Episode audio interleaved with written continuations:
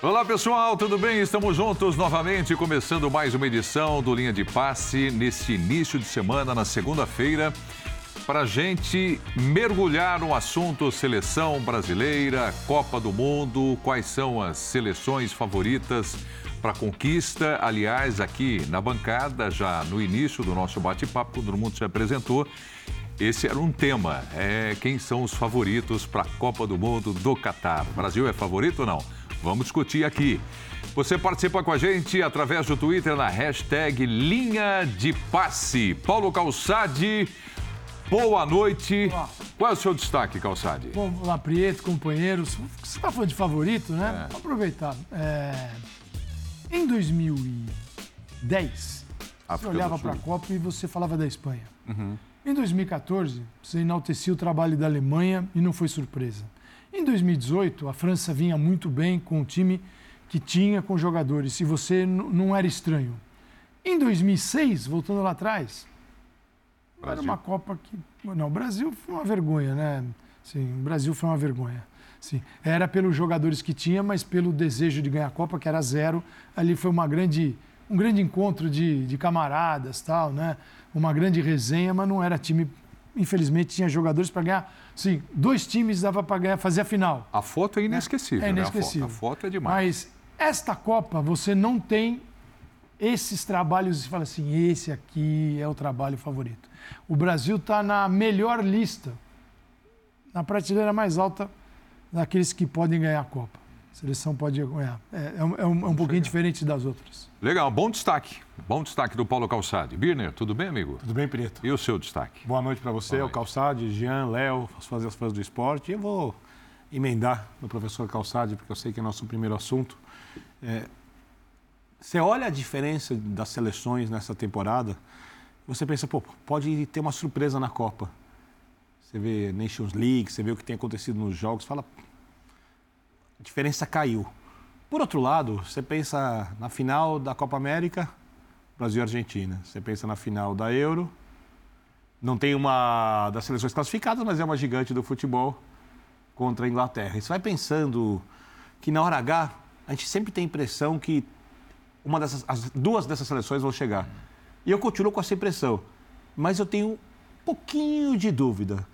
Quando a gente pensa no torneio de um mês, que é um torneio quem chega melhor naquele momento, e aí tem parte física, parte coletiva, etc., você tem que colocar o Brasil como um dos principais candidatos. Você não pode descartar a Espanha, você olha o elenco da França e fala, nossa, atropelo, né? Disparado o melhor elenco do mundo. Porém, o trabalho do treinador não funciona, ou a seleção parece ter problemas ali outros. A gente cansou de ver seleções vencedoras chegarem na temporada seguinte, 2006.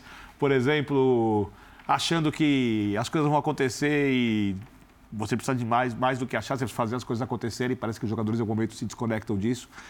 Então, é, essa é uma Copa muito mais imprevisível do que as últimas. Eu vou na linha do que disse o, o Calçade. A França sobrava, a Alemanha era melhor. Ah, em 2002 era Brasil e Inglaterra, as melhores seleções, mesmo, mesmo com a Alemanha tendo alguma chance. Então, é, vamos esperar Sei que o Brasil está na briga e está mais na briga hoje do que esteve em qualquer momento até agora no ciclo da Copa do Mundo, apesar do torneio ser daqui a dois meses. É, é, você falou de Nations League, eu só acho que da UEFA Nations League tem pegadinha aí. Hein? Eu vou argumentar sobre isso no programa também, mas acho que tem pegadinha da Nations League aí com relação às seleções que participam e as que foram desclassificadas e as rebaixadas também. Tudo bem, Jean? Tudo boa bom? Boa noite, tá Prieto. Boa noite, companheiros. É, pois é, eu acho sempre que numa Copa do Mundo, né, embora o Calçade até tenha citado um histórico recente de favoritismo se confirmando, eu acho que esses favoritismos, eles eh, significam pouco e explico por quê. Eu acho que, é, primeiro, pelo próprio formato do torneio, né? Pela própria possibilidade de, num mata-mata, num jogo único, aí não estamos nem falando de ida e volta, um time mais forte eventualmente ser eliminado, né? Porque não era o dia, porque aquilo tudo que a gente sabe pela arbitragem, ou pelo emocional, é. ou pelos desfalques, ou o que quer que seja. É, acho que a gente vive nessa Copa do Mundo um cenário diferente e curioso que é o não enfrentamento das seleções dos dois continentes mais fortes do futebol mundial. A criação da Nations League, de alguma maneira, fez com que a gente não tenha muito parâmetro de comparação, pelo menos em enfrentamentos de Brasil e Argentina contra aqueles que a gente eventualmente vem a apontar como os favoritos da Europa. O cenário europeu é um cenário nebuloso, é um cenário meio bagunçado. Tanto que a gente está falando da campeã europeia fora desta Copa do Mundo. A gente está falando da vice-campeã europeia rebaixada na Nations League. É, a gente fala de uma seleção francesa que é, e mesmo quando foi campeão mundial, é uma seleção muito mais exaltada por sua qualidade técnica, pelo que os jogadores poderiam mostrar em campo, do que pelo que efetivamente mostram. E aí a gente pode lembrar que a final foi contra a Croácia e não foi uma final em que a França passeou. É, a mesma coisa talvez se aplique em relação à qualidade técnica para Portugal. Então é muito difícil, é muito difícil a gente querer fazer previsões num campeonato em que as forças parecem se mostrar tão equilibradas neste formato. Agora, certamente, como, como disse o Calçade, acho que o Biner também, o Brasil está ali né, na primeira prateleira, se não estiver na primeira posição do favoritismo para a Copa do Mundo. O que isso significa? Pouco. Pouco. É, citar dois exemplos aqui do, do lado emocional das seleções que, que eu acabei comentando enquanto você fazia o seu, o seu destaque, né? É, a seleção da Espanha na Copa, aqui no Brasil, né? Tomou uhum. aquela pancada da Holanda lá em Salvador, né, uhum. Léo? Que não, não, se achou mais. Né? Era uma grande seleção ainda, né? Em 2014. A seleção da Alemanha, é, agora recentemente na Rússia, chegou como campeã tinha ainda uma grande seleção e na, na fase de grupo patinou, não se achou mais. Copa do Mundo não é brincadeira, não. Bertozzi, tá bom? Boa Tudo noite. bem, Preto. Boa noite, boa noite, companheiros. Esse assunto é bem bom, né? É. É, neste século, só o Brasil, em 2006, entrou como campeão do mundo e passou do grupo. É. E ainda porque foi quase por, por, por, inércia, porque tinha os jogadores que tinha, porque bola mesmo praticamente não jogou naquele Mundial. É... Agora, eu acho que essa é a Copa mais atípica desde a Copa de 2002. Que foi uma Copa que começou no final de maio, começou muito em cima da temporada. É. Foi a Copa de pior arbitragem de todos os tempos e, e teve a eliminação das duas favoritas na fase de grupos. É. O Birner falou, Brasil e Argentina, eram as, Brasil e Inglaterra eram as duas melhores seleções. Durante a Copa isso se mostrou, mas antes da Copa era a Argentina e a França, que tinham tudo para ganhar a Copa do Mundo. da Inglaterra ter dado aquele baile na Alemanha fora de casa, a primeira derrota ah, Alemanha, dos alemães sim, em casa. Dava sim, era, era uma boa, era uma boa, era uma grande geração da Inglaterra e que tanto que chegou a sair na frente do Brasil. Mas as favoritas pré-Copa eram França e Argentina. Nenhuma das duas avançou, mas não é o normal. Né? É, depois a gente descobriu que, que tanto a Itália quanto dois, em 2010 quanto a Espanha em 2014 se agarraram muito a jogadores antigos, uh, que a Alemanha também já tinha um trabalho desgastado, mas isso não era coisa que você tinha certeza antes, né? Você queria pagar para ver. Agora, essa é a Copa mais atípica porque ela acontece no meio da temporada, né? O, o qual vai ser o impacto disso? O, hoje o Araújo, o zagueiro do Uruguai, para mim o melhor zagueiro do Barcelona e o melhor zagueiro uruguaio, decidiu se operar uma lesão muscular. Não deve estar na Copa do Mundo daqui, daqui para diante, assim, você tem a Copa do Mundo chegando, só que você tem jogos pegados. Esse mês você tem Liverpool e Manchester City em, em outubro. Você tem o, é, é, o clássico. Quando chegar novembro, ali faltarem duas, três rodadas, como é que esses jogadores vão jogar pelos seus times? O, o, que pressão o técnico da seleção vai estar. Imagina a última rodada dos campeonatos, 13 de novembro. O técnico, amanhã os jornais italianos estão falando sobre isso. É. Uh, o, o, o, o, técnico, o Scaloni já está falando pro Di Maria, pô, quando chegar perto dá uma segurada. Já está falando pro Lautaro Martins, uhum. pô, quando chegar perto dá uma segurada. É. Como é que o clube vai falar pro cara dar uma segurada, sendo que ele tem jogos importantes e no final da temporada, é. você tem, tá bom, dois times na Europa que vão decidir a Liga dos Campeões. Uhum. os outros todos, assim, ou você ou já era o título nacional, ou você tem um ou dois, vai, dois times disputando, digo, o filtro. É. E você já, tem duas, três já semanas deixou muita gente começar, tranquila. Né? Agora o filtro é. não.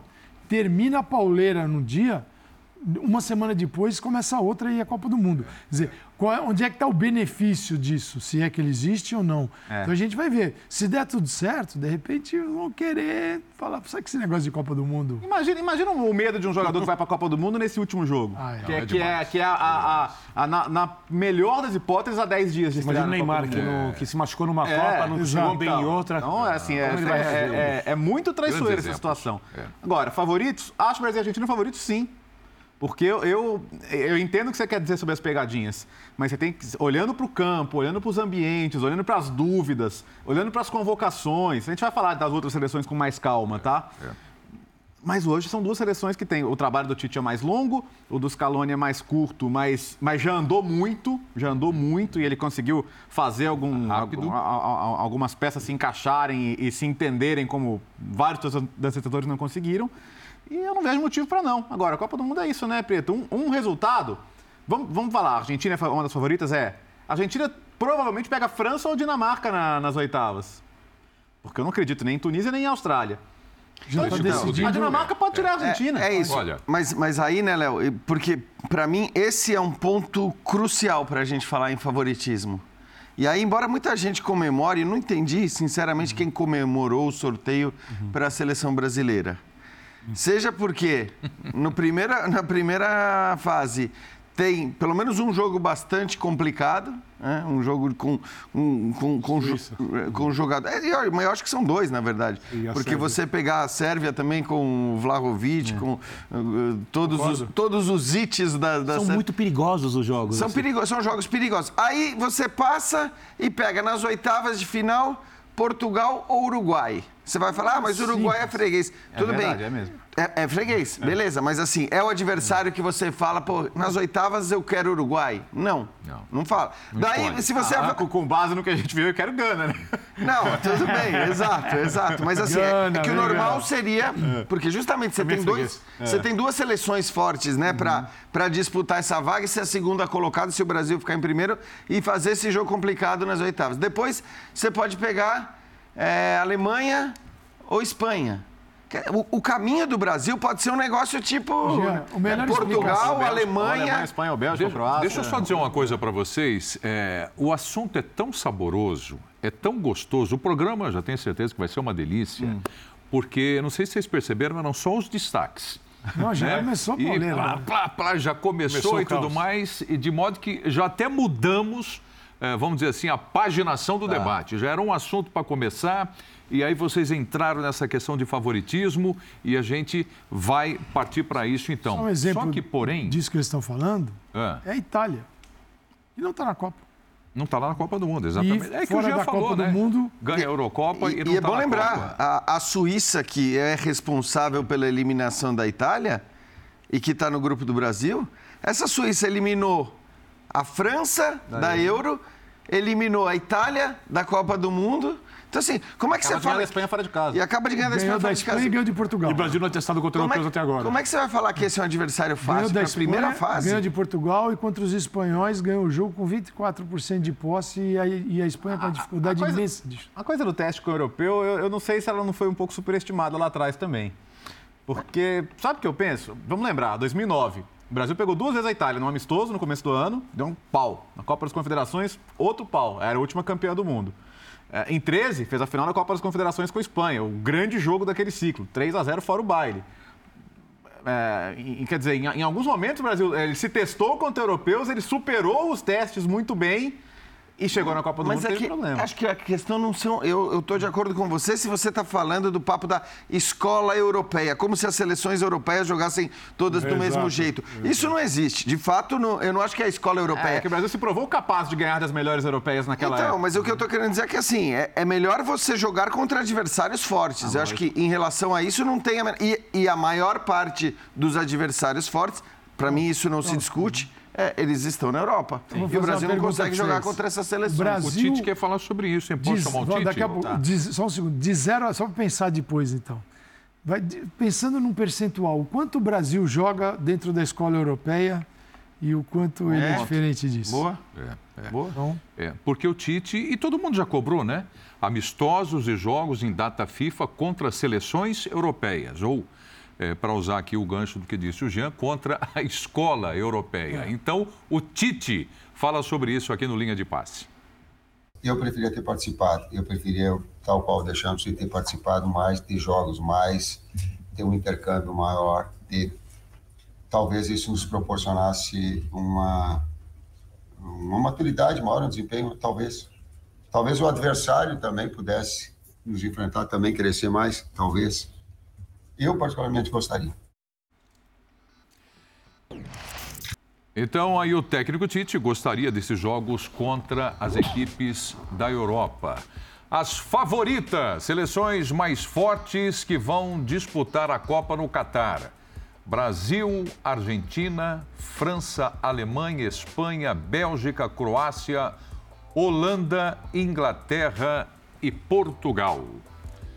Bom, não tem os amistosos contra os times europeus e, como o próprio disse, como o próprio Tite falou, é, pelo menos vai enfrentando seleções que estão na Copa do Mundo, né, que vão se preparando. É, tem Gana o, e vem Tunísia. Tem agora. o lado oposto também. Eu imagino que essas seleções queriam, eventualmente, em preparação, enfrentar o Brasil.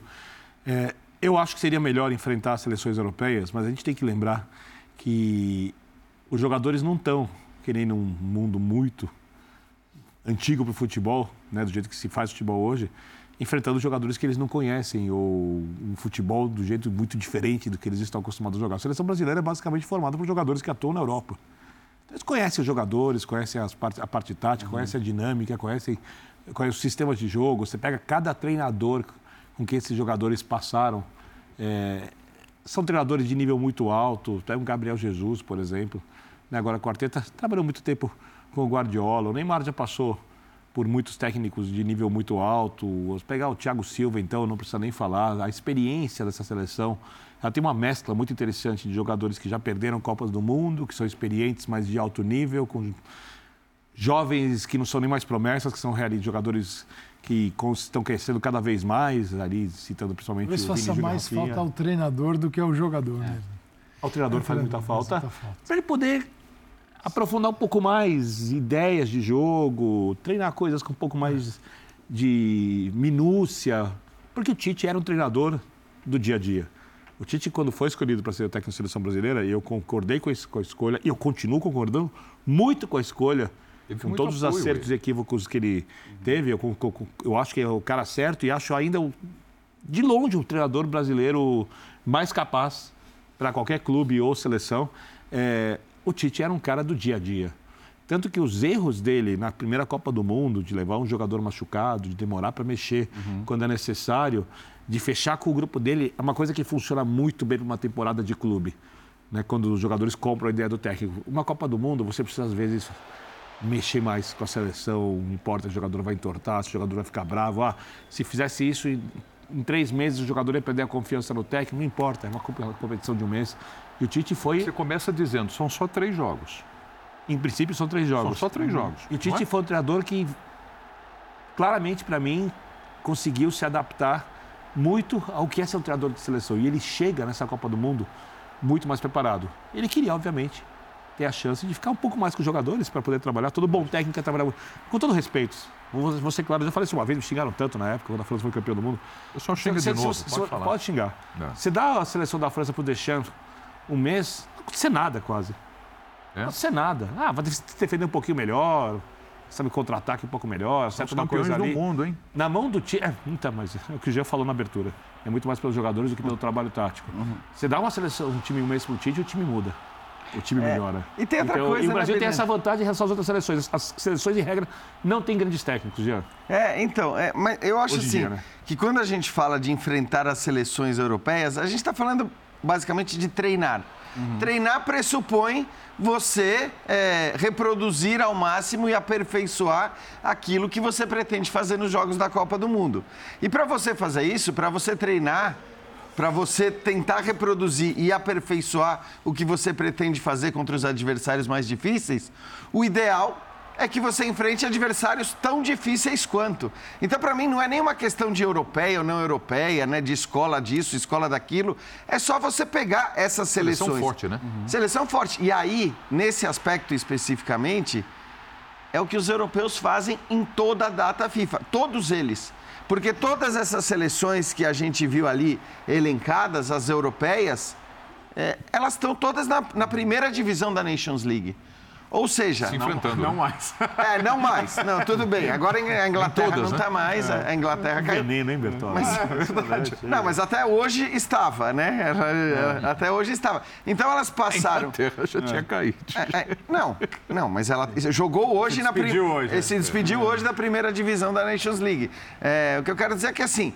Essas seleções, bem ou mal, elas passaram esse tempo todo enfrentando adversários do mais alto nível. E acho que quando o Tite fala da escola europeia e tudo mais, ele está falando também disso. Ele está falando de poder enfrentar os times mais fortes, as seleções mais fortes do mundo, que essencialmente ele não enfrenta. Os outros favoritos. Os outros favoritos. Quem é são os favoritos, então? Vamos entrar nessa. Tem um monte. Oh, Quem é... são as seleções favoritas à conquista da Copa do Mundo no Catar? Falta pouco mais de um mês. Eu, eu, eu troquei a, a Argentina pela França no meu segundo lugar. Ah. Tá, tá, ali tá Brasil, Argentina, França. Tá um bom top 3 ali. Vai lá, vai lá. O resto acho que tá misturado. Agora, a França é muito pela individualidade porque eu não consigo olhar para um time que vai juntar Benzema e Mbappé no ataque, o Benzema que vai chegar lá com uma bolinha de ouro debaixo do braço. E vai dar problema. Que, não sei o que o Mbappé vai achar disso, mas, mas enfim, que tem que tem, cara, que tem o, o, o Chouameni, que é um fenômeno, já vai ser jogador titular do Real Madrid por anos e anos. Tem. A, a, França tem jogadores de ponta em todos os setores. Mesmo que o Pogba não vá, não deve ir para a Copa do Mundo, um a França tem muito jogador bom. Tem muito, jogador, jogador bom. É. Então, é... Muitos do departamento médico agora, né? Um estou, time, né? Estou de pleno acordo que o Deschamps não é um técnico ultra virtuoso,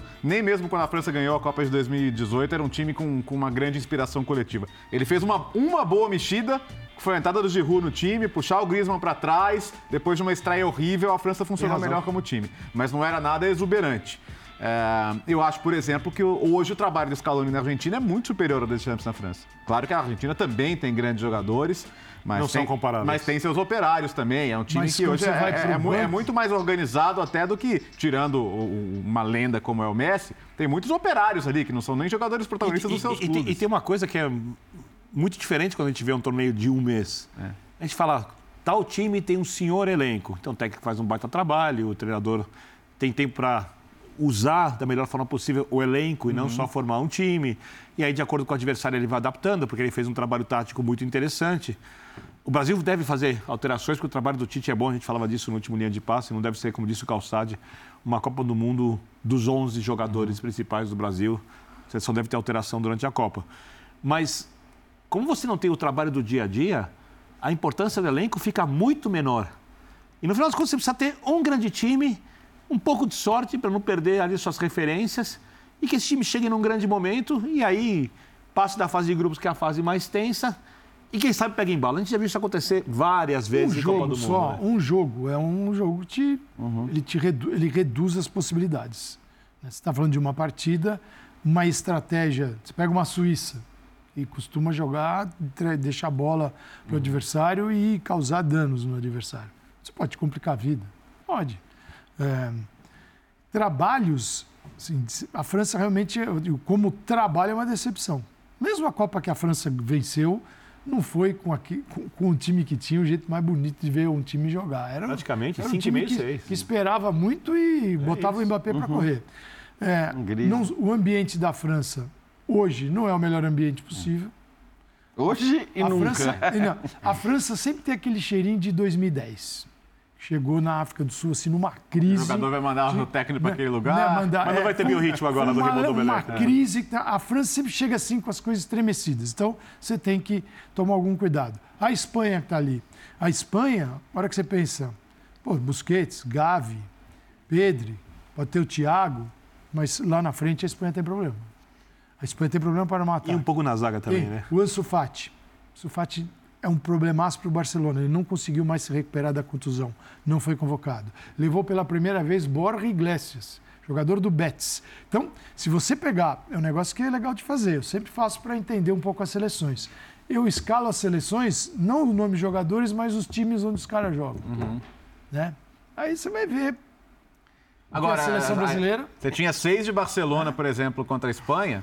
Só que você, você, vê, você vê Busquets, Gavi, Pedro no Barcelona é uma coisa, Lá. No, no, no mecanismo na seleção é outra. Eles produzem, é. eles estavam produzindo para Sarabia. a, a Ferran Torres, que é reserva Ferran nesse Torres. mesmo time, e o Ascenso, que não tinha 45 minutos pelo Real Madrid na temporada. E ainda então, por dentro. Agora, é. eu, só, eu só vou trazer uma coisa aqui para ilustrar o quanto esses cenários que a gente traz, eles mudam rapidamente. Para mim, se a gente olhar para a Euro, para a última Euro, na qual a Itália foi campeã, campeã europeia, fora da Copa do Mundo. A única seleção que conseguiu jogar indiscutivelmente mais do que a Itália no seu confronto direto e que talvez tenha sido a seleção que melhor jogou na Euro depois da, da seleção campeã foi a Espanha. E era uma Espanha já sem, né, sem os grandes nomes. Então, assim, era ali um jogo coletivo que funcionava muito bem.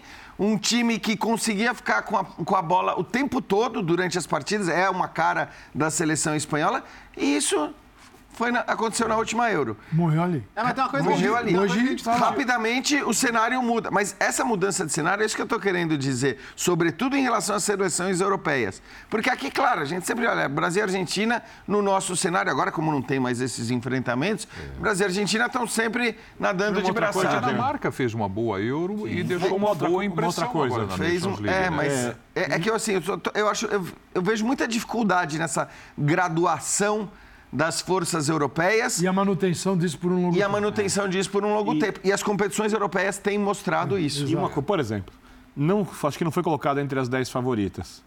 A mais, seleção mais injustiçada, a maior injustiça de uma seleção não ter ainda o Mundial é a Holanda. Hum. Acho que é uma coisa indiscutível. A Holanda não é favorita. Não, mas ela estava lá. Estava na lista. Estava na lista. Estava tava, não estava na Dinamarca, por exemplo. Nós colocamos aqui? Isso. Sim, tem na nossa lista tinha Holanda. Porque eu não descarto a Holanda campeã, por exemplo. Quantos favoritos na nossa lista? 10. Quando e Holanda, desculpa. Do lado direito, quando você, faz, quando você coloca 10 favoritos. A Croácia é demais, com todo respeito. Aí é a mesma coisa que eu vou falar para você é o seguinte: ó, vai dar empate, exagero? vitória ou derrota nesse jogo. Então, a Holanda, eu vou te dizer, ela, naquela minha lógica de que talvez um dos elementos mais importantes para apontar favoritismo seja o caminho, seja a trajetória. Para mim, a Inglaterra, por exemplo, tão badalada a Inglaterra, ela chegou à final da Euro basicamente pelo caminho que ela enfrentou na Euro. Porque se ela tivesse do outro lado da chave, dificilmente ela teria chegado à decisão como chegou. Então acho que isso conta muito. E a Holanda, nesse aspecto, tem um caminho relativamente tranquilo, dentro do que pode ser, claro, um caminho tranquilo numa isso. Copa Portugal, do Mundo. Tem mais nomes do que time. Para você, Calçado, na verdade, aí não são 10 seleções favoritas. São as mais fortes. É, são, é, é teoricamente as mais fortes, para você tirar dessas 10 aquela ou aquelas que você considera favorita. A Suíça não é mais forte que a Croácia? E ainda cabe, não, acho que não. cabe surpresas aí. Porque a Copa do Mundo é esse torneio que a gente falou de um, né? De um mata, não tem o outro mata, fase de grupos, passa ali capengando, joga fechado, ganha, você passa, por exemplo, a Dinamarca, será que. O que não dá para apostar em 32 seleções, fala assim, né? Não dá. Né? O que eu vejo é assim, o Brasil o Bertão falou Brasil e Argentina. Até julho do ano passado, o Brasil não entrava nessa lista. Não entrava. Depois perdeu para a Argentina, não entrava. O Brasil tinha mais dúvidas e problemas do Hoje que certezas. Hoje Nossa. houve uma recuperação é, que é um trabalho de comissão técnica e, a, e, um trabalho que comissão técnica nenhuma consegue interferir. O que o Tite poderia fazer para a explosão do Vinícius Júnior na Europa? Carlo Ancelotti poderia fazer alguma coisa. O Benzema poderia fazer alguma coisa. O Tite poderia torcer pelo Vinícius. Uhum. O Vinícius. Né? Rafinha. Rafinha está lá no Leeds. Pô, Rafinha, Brasil termina aquele confronto lá com a Argentina, assim, pensando que tem Casimiro, tem Neymar e aí tem um deserto. Como é que eu ocupo esse deserto aqui? É, e tem Paquetá, e tem o Bruno Guimarães que foi e arrebentou, e tem o Fred que melhorou no Manchester, ficou muito tempo para alcançar um nível melhor. Fabinho também. Traz o Rafinha, tem o Anthony. O que, que o Tite fez pelo Anthony? Torceu. Apenas é, aí é o trabalho do, do selecionador, que tem que observar, estender a observação e trazer jogadores. Por isso que sempre o treinador, ah, trouxe, tem que levar todos, todos. Sei que é difícil levar todos os jogadores. Você também não vai levar sete meias. Se tiver, você usa quatro. Mas você tem que usar. O Birner falou que, que você disse que o Tite, nessa Copa, com esse elenco, ele vai mesclar mais, ele vai trabalhar mais o jogador, essa porque vai ele ser, fez isso na essa. Essa vai ser uma Copa de... A Copa é até menor o período, ela tem sete jogos para quem chega à final, estamos pensando na final, né? Uhum. E 28 dias. E você tem uma Copa que, pelo tipo de jogo que a seleção brasileira quer jogar, que é marcar adversário lá em cima, participação coletiva integral o tempo todo. Não dá para falar, ô Birner, corre aí que agora eu vou descansar. Não tem essa. Seguinte. Ah, é, você, não, você não vai ter o mesmo time cê, uh, sete vezes em é, 28 e, e, outra, e você tem Ponto. cinco jogadores no banco. Não, você vai mudar é. naquele terceiro é. jogo da primeira é. fase. É, mas é aí, é aí que o Brasil sobressai. Porque o Brasil, quando você vai para o banco, eu, comparando Brasil e Argentina, o Banco do Brasil é melhor. Melhor. Nossa, muito. Tem, né? Você pode usar, você tem o Rodrigo, você tem o Anthony, você pode ter o Bruno Guimarães no banco de reservas. E tomara é, chegue todos inteiros. Pode estar o Pedro lá, pode, e, você vai ter outros jogadores. Três goleiros brasileiros são melhores que o goleiro argentino. Então, você, a seleção brasileira tem uma capacidade de, de mudança e a Copa será, ela, isso será necessário assim, por, por aquilo que a gente ouviu do Tite, pelo jogo que ele quer implementar, que é um jogo de associação de, é um jogo curto, do time se associando, como você vê Neymar, o Neymar grudou no Vinícius Júnior no jogo uhum. passado. Neymar, Vinícius, Paquetá, característica desses jogadores. É, então o Brasil vai usar, pode usar cinco alterações. Talvez mais durante. Então, é isso, né, Calçado? Eu acho que muito não mais. assim de um jogo para outro. É, ele usa é assim. Aí, é você vai aí. mesclar. Você dá 60 minutos e não 90. Exato. Dependendo de como tiver o jogo. Eu não sei se tem a ver. A única. E, Desculpa, professor. O que o Tite fez nesses dois jogos o jogo de amanhã, pela escalação anunciada, o jogo anterior. No jogo anterior, para mim, ele escalou uma seleção de um jogo que o Brasil está perdendo. Uhum. Ou um jogo que o Brasil está ganhando e vai arrepiar o adversário e acabar de vez a história. Se recuperar Aí, ou... Bota em cima. É, o jogo de amanhã, é, para mim, você deve ter 9 a 10 jogadores que vão estrear na Copa. Tirando o Everton, vai ser o goleiro, deve ser Alisson ou Ederson. Lateral esquerdo pode mudar e talvez ele vá com um quarteto e não com um trio atacante. Uhum. Eu acho que. É o que o diz, né? Até para começar, a seguinte: vamos botar o pezinho no chão, vamos sentir o terreno tal, e depois vamos jogar. Então, eu acho que essa seleção que joga amanhã pode ser bem parecida com a que vai estrear é, O que eu acho que a gente pode pressupor uma diferença em relação à última Copa é aí, partindo daquilo que o próprio Tite falou e que ele chegou a admitir depois do último Mundial que tinha sido um, um equívoco, que ele faria diferente. Eu não sei se ele chegou a usar o termo equívoco, mas é diante do não rendimento em um ou dois jogos, mudar. Mexer, é. mexer é, logo. Mudar, porque assim, ah, o William não estava rolando Copa pela. Não espera. A Copa não espera. É. Então você ser um mais rápido para fazer as mudanças. Né? É. Ele, na verdade, 2018, ele ficou muito mais na espera de recuperação de jogadores. Exato. Quem? O Danilo, não teve Daniel Alves, levou o Danilo, não teve condições de jogar. Sim. Perdeu o Marcelo. O Renato Augusto que citou o Calçade. Douglas o Douglas Costa. Costa. O elenco, no elenco é. ter Exato, jogadores é, com os é, quais você não podia contar. Esperou, esperou, esperou, esperou. O Casemiro ficou fora contra a Bélgica. E, e vai ser um milagre uhum. cada treinador levar exatamente jogadores que eles têm ah, na cabeça hoje, os mesmos vão para a Copa do Mundo. É, muito agora, difícil. E agora são 26. O Uruguai já perdeu o jogador.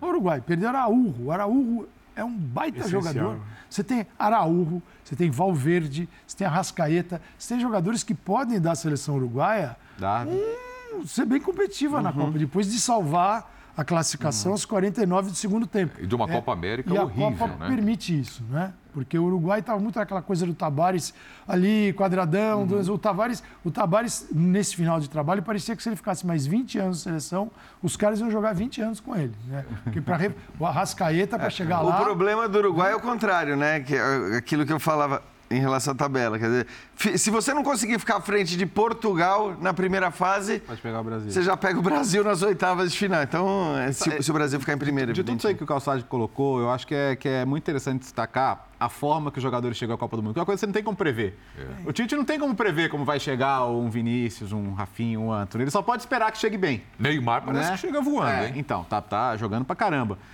E alguns outros técnicos, é, eles, eles, eles colocaram um time na cabeça e pensaram: o time é esse, é como eu quero jogar e vamos embora. Só que, por exemplo, olha o que aconteceu com a Inglaterra. O, o Maguire entrou numa fase terrível. Ele não é esse pereba todo que muita gente diz, mas ele entrou, num, ele entrou numa, numa fase, fase terrível que não dava mais para ele jogar no Manchester United. No Manchester United. O, é. o Ten Hag olhou dois jogos para ele e falou: Maguire, senta aqui no banquinho que não tá dando para você. Vou jogar com o Lisandro Martinez, vou jogar com o Varane, né? E, e arrumou a zaga, né? Veja você. Aí chega o Saltgate. Não, quer saber? Esse cara comigo vai jogar. Botou para jogar. Você viu o que aconteceu hoje? Hoje. Né? Então, a, a, o Luiz Henrique. O Luiz Henrique, o, o Jordi Alba no Barcelona, não joga mais.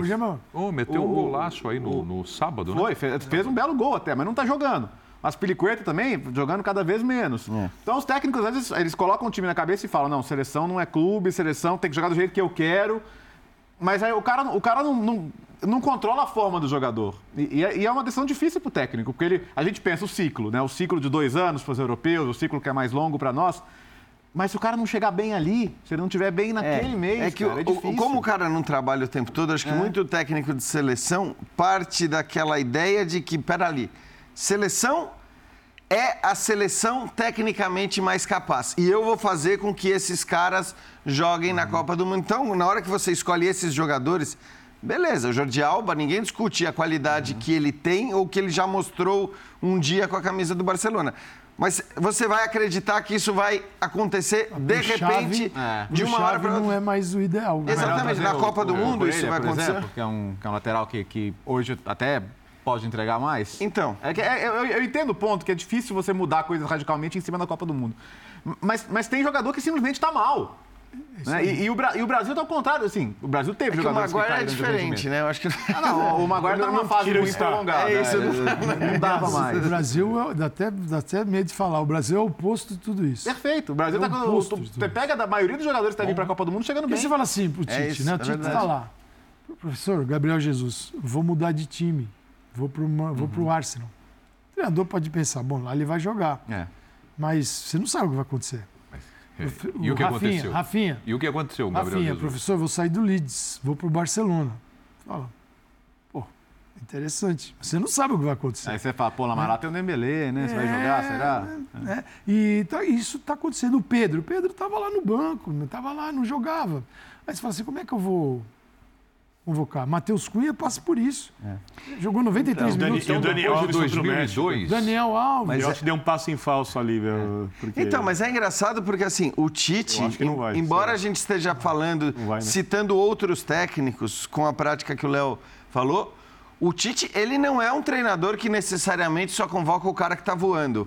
É... Então, vamos lembrar o Everton Ribeiro. Quando ele é convocado para a Copa América, estava todo mundo criticando o Everton Ribeiro. O Felipe Coutinho, quando convocado, não estava nem jogando, não, nem, nem, estava no cenário do futebol europeu. Então, o Tite é um cara que convoca os seus jogadores baseado, primeiro, no que eles já fizeram e fazem com a seleção brasileira, independentemente deles estarem voando ou não nos seus times. É claro que, e aí acho que o Coutinho até é um caso à parte nisso, é claro que ele não vai convocar o cara que. Lá, o Daniel Alves, por exemplo já deixou muito claro, até pela idade do Daniel Alves, você não pode chamar o Daniel Alves independentemente do que ele estiver fazendo no time dele. Tem, Acho que é que compreensível isso. eu vou usar o Daniel Alves? É isso. Que, eu, treinador, que momento que eu vou usar o Daniel? Sim. Vou usar contra a França, o Mbappé na frente dele? Não vou fazer isso. É, na Copa do Mundo você tem os melhores. Hoje na pré-eleição. Hoje é difícil. Mas, no Barcelona ele foi sacado é, no jogo para o Araújo jogar na direita porque o Vinícius Júnior ia bater de frente com ele. Já, já o Thiago Silva, ao contrário. Quando, quando ele foi convocado, quando ele foi convocado pós-Copa do Mundo, a gente falou, pô, por que vai convocar o Thiago Silva que não vai estar na próxima? Como é que você sabe? Como é que você sabe? Exatamente. Como é que você Vamos sabe? ver a escalação da seleção para o jogo de amanhã? Bora. Vamos acompanhar? Bora. Amanhã mais um jogo, aliás, o último antes da Copa do Mundo. Vamos colocar na tela aí a seleção brasileira. Danilo, Marquinhos, Thiago Silva e Alex Teles, Casimiro e Fred, Lucas Paquetá, Neymar, Rafinha e Richarlison. Vê que o goleiro, Cadê o Vinícius Júnior? O goleiro, no, o goleiro não tem nenhuma importância, mas ele nem está na escalação. É o Everton. É o, aí, então, é o, o formato da tela. O tite, é o formato, né? Tá a imitação do, do formato da Eu acho que o assistente-chefe não quer que o Everton seja negociado. É, ele não quer que o goleiro... Ele não quer chamar a atenção é, do goleiro. Eu tô, eu tô achando que é por aí, Birne. É o Alisson. O, o que ele faz, o Tite? Né? O Tite trouxe os jogadores para observação técnica, alguns, poucos, e observação tática. Os dois, jogos, os dois jogos mostram isso: observação técnica e observação tática. Hoje a composição tática é diferente. Claro que parece um absurdo você não, você não ter o Vinícius no campo. Uhum. Mas pela, aquela, por, pela ideia dele de jogo, ou sai o Vinícius ou sai o Rafinha. Ou sai o Richarlison. O Paquetá e o Neymar têm uma facilidade joga... de jogar pela esquerda. Tem, Paquetá tem a característica Paquetá de... já jogou assim na seleção brasileira, sim, sim. com o Tite. E, tem, lado e, esquerdo, e, e até entrando bem. na área várias vezes para finalizar, muito parecia bem. mais na área do que... É o seguinte, esta tá... data FIFA, Bino, é para... Cara, pra ou, você, ou você faz esse tipo de coisa ou você dorme abraçado numa ideia é porque que a Copa do Mundo Você pensa, por exemplo, o Paquetá tende a jogar um pouco mais da esquerda para dentro, o Neymar também. Você tem o Vinícius Júnior ali. Como fica o lado direito? Deserto? Não dá para ficar. Tem aí Rafinha, supor, aí, ele mantém o Rafinha. Aí tem o Rafinha. Porque o Neymar naturalmente usa, cai muito do lado esquerdo. Tem a questão da gestão do grupo também, né? Que está sendo feita junto com tudo isso. Aí você pega e inverte o Vinícius Júnior para a direita. Não. Não, não. Vocês acabaram de responder. Não. Não, é Exato. isso. Não, não. É exato. o que vocês responderam é o que eu penso, é o que, que imagino tá. todo mundo pensa, é o que o Tite pensou e é um amistoso. É, então, é que tá. É, esse é o tipo. Sabe aquele papo que a gente passou meses aqui discutindo, criticar as escolhas do. O que o Paulo Souza fazia no Flamengo no campeonato estadual? Uhum. Para mim, criticar qualquer mudança do Tite nesse amistoso, amistoso é, que é quando ele claro. tem que fazer os testes, tirar as dúvidas dele, é um absurdo. Aí, claro, ah, o Vini Júnior é um cara muito muito querido, é um jogador carismático, de uma qualidade absurda, ligado ao Real Madrid, ligado ao Flamengo. Tá? Então é claro que a saída dele gera muito mais comoção e gritaria do que se o Rafinha, por Na exemplo, prática, é. fosse eh, retirado. Agora, tem uma explicação tática muito clara, né? Por onde costuma cair o Neymar ali para o lado esquerdo, o próprio Paquetá pode jogar por ali. É, o Rafinha é três ou quatro anos mais velho do que o Vinícius Júnior também. Não, não acho que seja algo absurdo se ele de repente resolver, na hora que a Copa do Mundo for começar, ter o Rafinha como titular e não o Vinícius Júnior. Não é nenhum absurdo. E o Tite sabe, obviamente, que o Vinícius Júnior é tecnicamente mais capaz claro, que o Rafinha. óbvio. O Tite sabe disso. Óbvio, é uma que, questão coletiva. E que e provavelmente será um jogador, indiscutivelmente, no, o seu ápice vai ser maior do que o ápice do Rafinha. Não se discute isso. Uhum. Mas, pô, é um amistoso, deixa o cara. Vocês não têm deixa a impressão, trabalhar, né? Vocês não têm a impressão que é, o Tite agora ele vai cumprir o último jogo da data FIFA? Sim. Na cabeça dele, já está tudo pronto. Vocês têm não essa acho. impressão? Isso eu não sei, não. É. Acha que tem alguma dúvida ainda? Acho que, ele, acho que ele vai querer ver algum, é? alguns comportamentos do time, assim, ele vai fazer mudanças no segundo tempo. Tu não fala, ah, o Pedro vai jogar? Calma, vai jogar. Tomara que jogue. Vai jogar, deve entrar amanhã no segundo tempo, pelo, pelo menos por alguns minutos. É, o que eu penso, assim, o, esse dilema, né, que é ter o 11 ideal, tentar acomodar os melhores jogadores. Todo mundo sonha em ter os melhores jogadores no, no campo ao mesmo tempo. Eu acho que tem uma possibilidade de fazer isso, que é como terminar as eliminatórias. Sem centroavante, o Neymar mais avançado, né? Paquetá mais por dentro, Vinícius e Rafinha abertos. É como eu gosto mais. É possível. É, agora, eu fico pensando, alguém vai discutir se eu, se eu, perguntar quem é o melhor jogador da seleção brasileira aqui? Alguém vai falar algo diferente de Neymar? Não vai, eu né? Não. Pois é. é. Esse jogador você quer ter na situação mais confortável para ele no time. Você olha hoje para como joga o Paris Saint-Germain é, esquerda para dentro, mas vindo de trás como, como um camisa 10, como um criador e definidor de jogadas, mas não como o homem mais avançado do time. Então eu acho que ele não quer deixar de ter o Neymar nessa função. É isso. Então esse é o ponto. Então, assim, é, é, possivelmente ter o Richardson e que na Copa eu acho que vai ser o Gabriel Jesus ali, não significa que o Neymar vai estar confortável da maneira ideal para ele, mesmo que isso signifique sacrificar o Vinícius do time. Ele já convocou dois, e, dois centroavantes nessa data FIFA aqui. É. Dois estão com. Então, mas eu, eu, só me pergunto em relação. Gabriel Jesus Acho tá que o Pedro é um caso à parte, assim, para ser discutido. Está garantido. Pedro vai. Pela entrevista então. que ele deu, eu falei, tem cheiro, Sim. cheiro do gol, a bola adora tal. O Richarlison vai. Você tem Gabriel. É... Não, mas o Pedro. Talvez vá mais um. Ou, ou, até nessa lista de 26. O, o, o Bruno acabou de falar, o Pedro vai. Hum. É, e eu, eu acho que, não sei se o Pedro vai. É, me parece também que o Pedro vai. Quer mas, ouvir o que o Tite falou? Vamos, vamos ouvir, que aí eu conto. E aí não, depois dele aí você já tá emenda. Então, Bora. o Tite falando sobre o Pedro agora aqui no Linha. Vamos lá. Possivelmente ele tenha uma situação dentro do jogo. Possivelmente não é assegurado, sim. É a ideia? É a ideia. Sim. Mas, independentemente, eu já tenho o diagnóstico de Pedro. Eu já sei o que o Pedro pode dar. Ele já esteve na seleção brasileira, para quem não está lembrando. Ele já jogou na seleção brasileira. Ele já teve atuação, já treinou conosco, já machucou e teve que voltar. Então eu sei o que o Pedro faz. Não vai ser só esse jogo que vai determinar, é uma característica específica em relação a isso. Não vão ser 10 minutos a mais, 10 minutos a menos. A gente não faz é, conceito em cima de um atleta, em cima de, uma, de um recorte mínimo de botar ele para jogar. Até porque nós já jogamos com ele. Assim, então nós temos um recorte. E eu ficava falando antes, pô, tá, pá, ficava jogando Pedro, é. Ó, Pedro. Por quê? Porque entendia que era um jogador diferenciado o, pela qualidade técnica, porque nós já tínhamos tido, e também entendia que em algum momento ele iria uh, ter uma sequência no Flamengo. Isso é uma questão de tempo, como ele também sabia. o Dorival Júnior foi, foi muito feliz, volto a dizer, teve, teve essa participação. E agora aguenta cobrança para o Pedro jogar mais tempo ou iniciar. É. Tá aí, Jean. Vai, então, vai eu, eu acho que assim, é interessante porque, eu, na verdade, o que o Tite fala é meio corrobora aquilo que eu ia, eu ia dizer, que é o seguinte: na hora que ele resolve não colocar o Pedro, sei lá, não digo 180 minutos, mas na absoluta maioria dos minutos desses dois amistosos, a impressão que eu tenho é que ele já definiu. E o Birner falou: o Pedro vai. É, é, a impressão que eu tenho também pelas declarações que o próprio Tite deu antes disso. Porque a verdade é a seguinte: tem muito jogador, mas muito jogador mesmo, e não só na seleção brasileira, que come a bola no seu time, que vai muito bem na temporada toda, que joga bem o tempo todo e que na hora que vai para a seleção não consegue reproduzir a mesma coisa, não consegue jogar no mesmo nível. Me parece que a avaliação do Tite é que em relação ao Pedro esse risco não existe. Né? E aí tudo bem, por tudo que ele já avaliou na outra passagem, embora aquela outra passagem não fosse suficiente para o Pedro no banco de reservas do Flamengo ser jogador de seleção brasileira, porque ele parou de ser convocado. E agora, jogando a bola que está jogando no Flamengo, fazendo o que fez mostrando serviço para o Tite nos treinamentos, a impressão que eu tenho é que esse testar do Pedro na, nos tá amistosos tranquilo. não parece ser necessário para ele estar tá na lista dos 26. E o Everton? Para mim está disputando uma vaga com o Felipe Coutinho. Eu acho que, posso estar equivocado, não tenho convicção, acho que não entra nos 26 se o Coutinho for.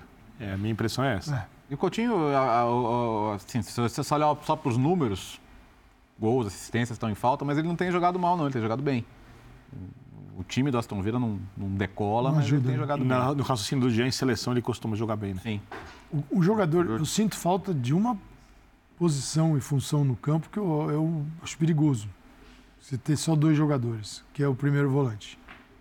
Se, ah. se você tem, na linha defensiva, é, zagueiro pode jogar lateral e talvez ele leve o Militão numa vaga.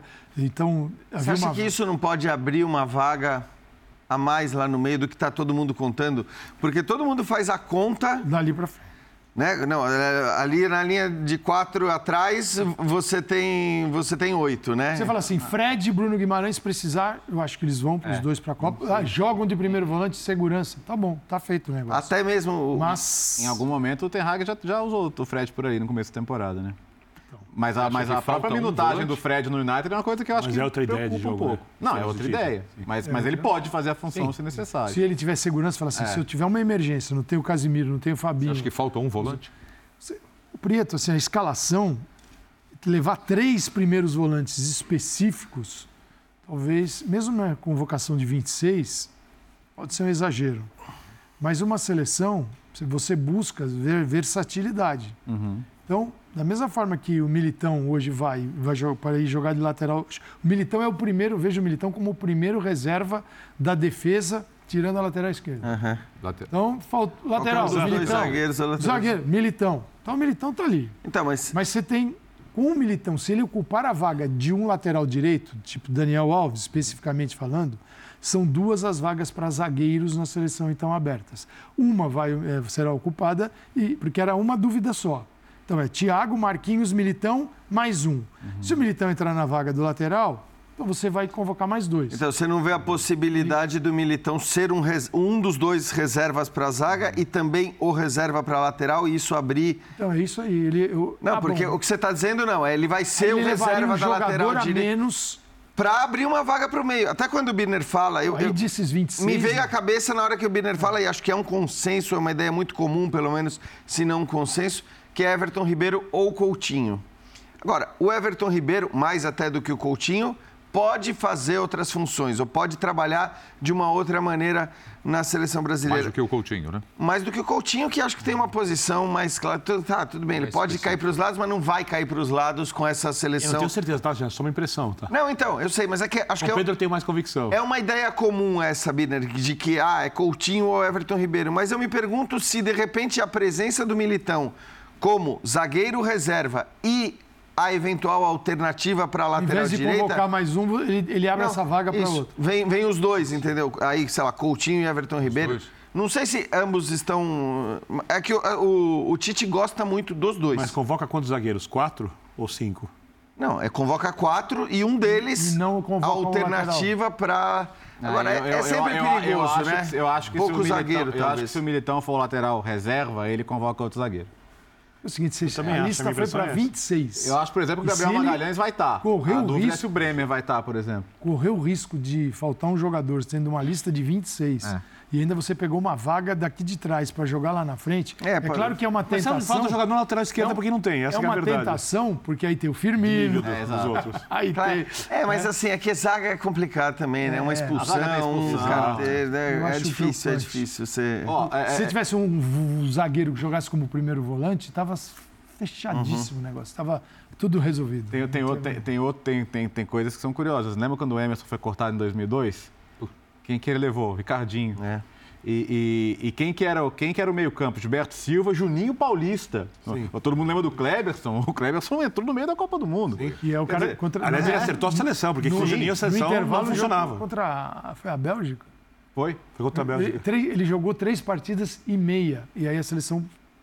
Isso, não, é, então, às vezes é isso. É, você tem que ter a peça, né? Deu um significado diferente para os laterais, né? Você tinha três zagueiros ali, Sim, aquele híbrido, Cafu, uh, Roberto, ali as coisas se ajeitaram. Mas foi durante a Copa. Foi. De um trabalho curto, de eliminar. De um pedaço das uhum. eliminatórias do Felipão, e aí levando dois jogadores que ninguém tinha certeza, que era Ronaldo e Rivaldo. Essa é muito uma característica da seleção brasileira. Ela ganhou as Copas do Mundo, com exceção a Copa de 62, circuito diferente, né? Porque o trauma mais Parece que a seleção vai se reerguendo, levantando, levantando, levantando, chegar na Copa e quando a seleção chegou estabelecida, é, não, mas isso acontece. Não estou falando que isso é uma coisa né? definitiva, mas é uma coisa que é meio, meio característica da história da seleção brasileira, das, das seleções brasileiras uhum. campeãs do mundo.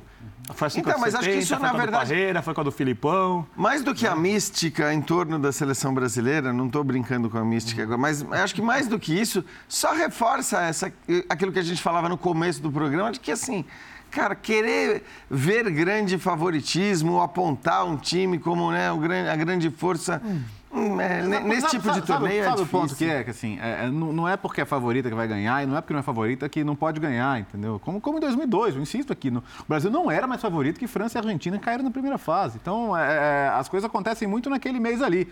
Porque senão a gente fica falando que é favorito, aí amanhã perde na quarta de final de novo, o que pode acontecer. Normal. Pode acontecer, a seleção brasileira pode perder, gente. Cara, pode perder nas oitavas, pode pegar Portugal nas oitavas. O que eu tô falando, a, essa, a seleção brasileira, ao contrário de outras até que uhum. né, foram muito... Uh, às vezes criticadas, ou quem que tentava minimizar um título de, sei lá, de 94, por exemplo, pegava o caminho para dizer, bom, mas olha aí, olha a seleção. Essa daqui, se ela for campeã mundial, ela vai ter uma trajetória indiscutível, porque provavelmente só vai pegar gigante do começo ao fim da Copa do Mundo só vai pegar gigante. É Uruguai, é Portugal, Alemanha, Espanha.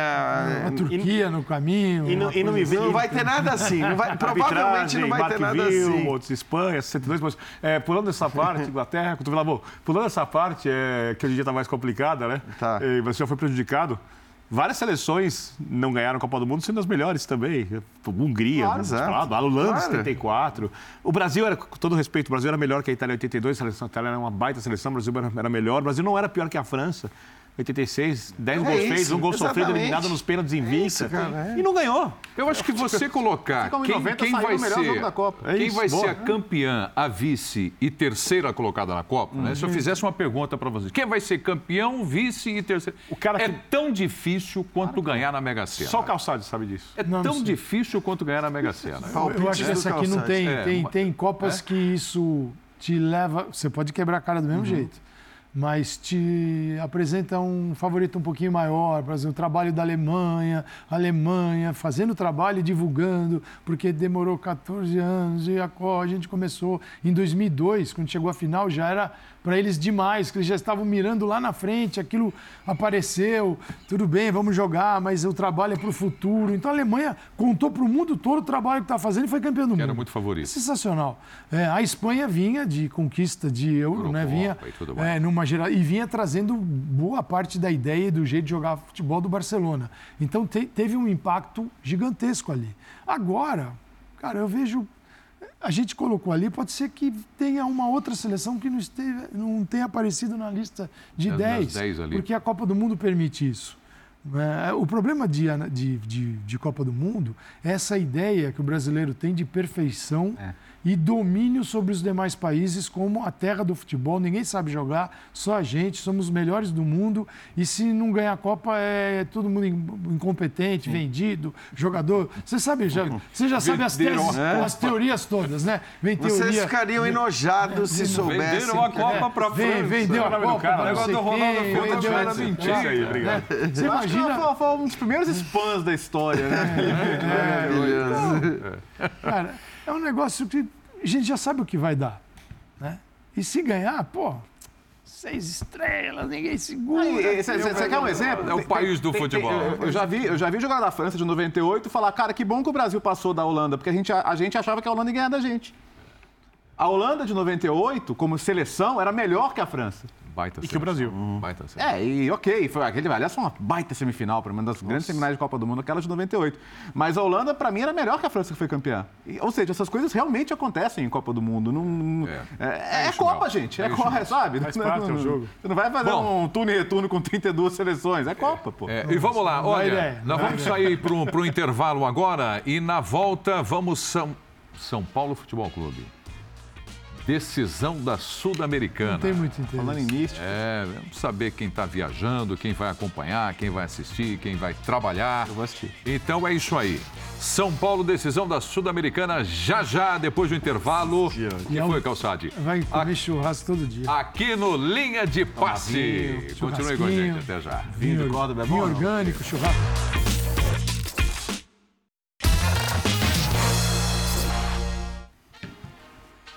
Estamos de volta com o Linha de Passe aqui na ESPN. Vem aí o São Paulo Futebol Clube para uma decisão de Sul-Americana. E o técnico Rogério Ceni fala da importância dessa decisão.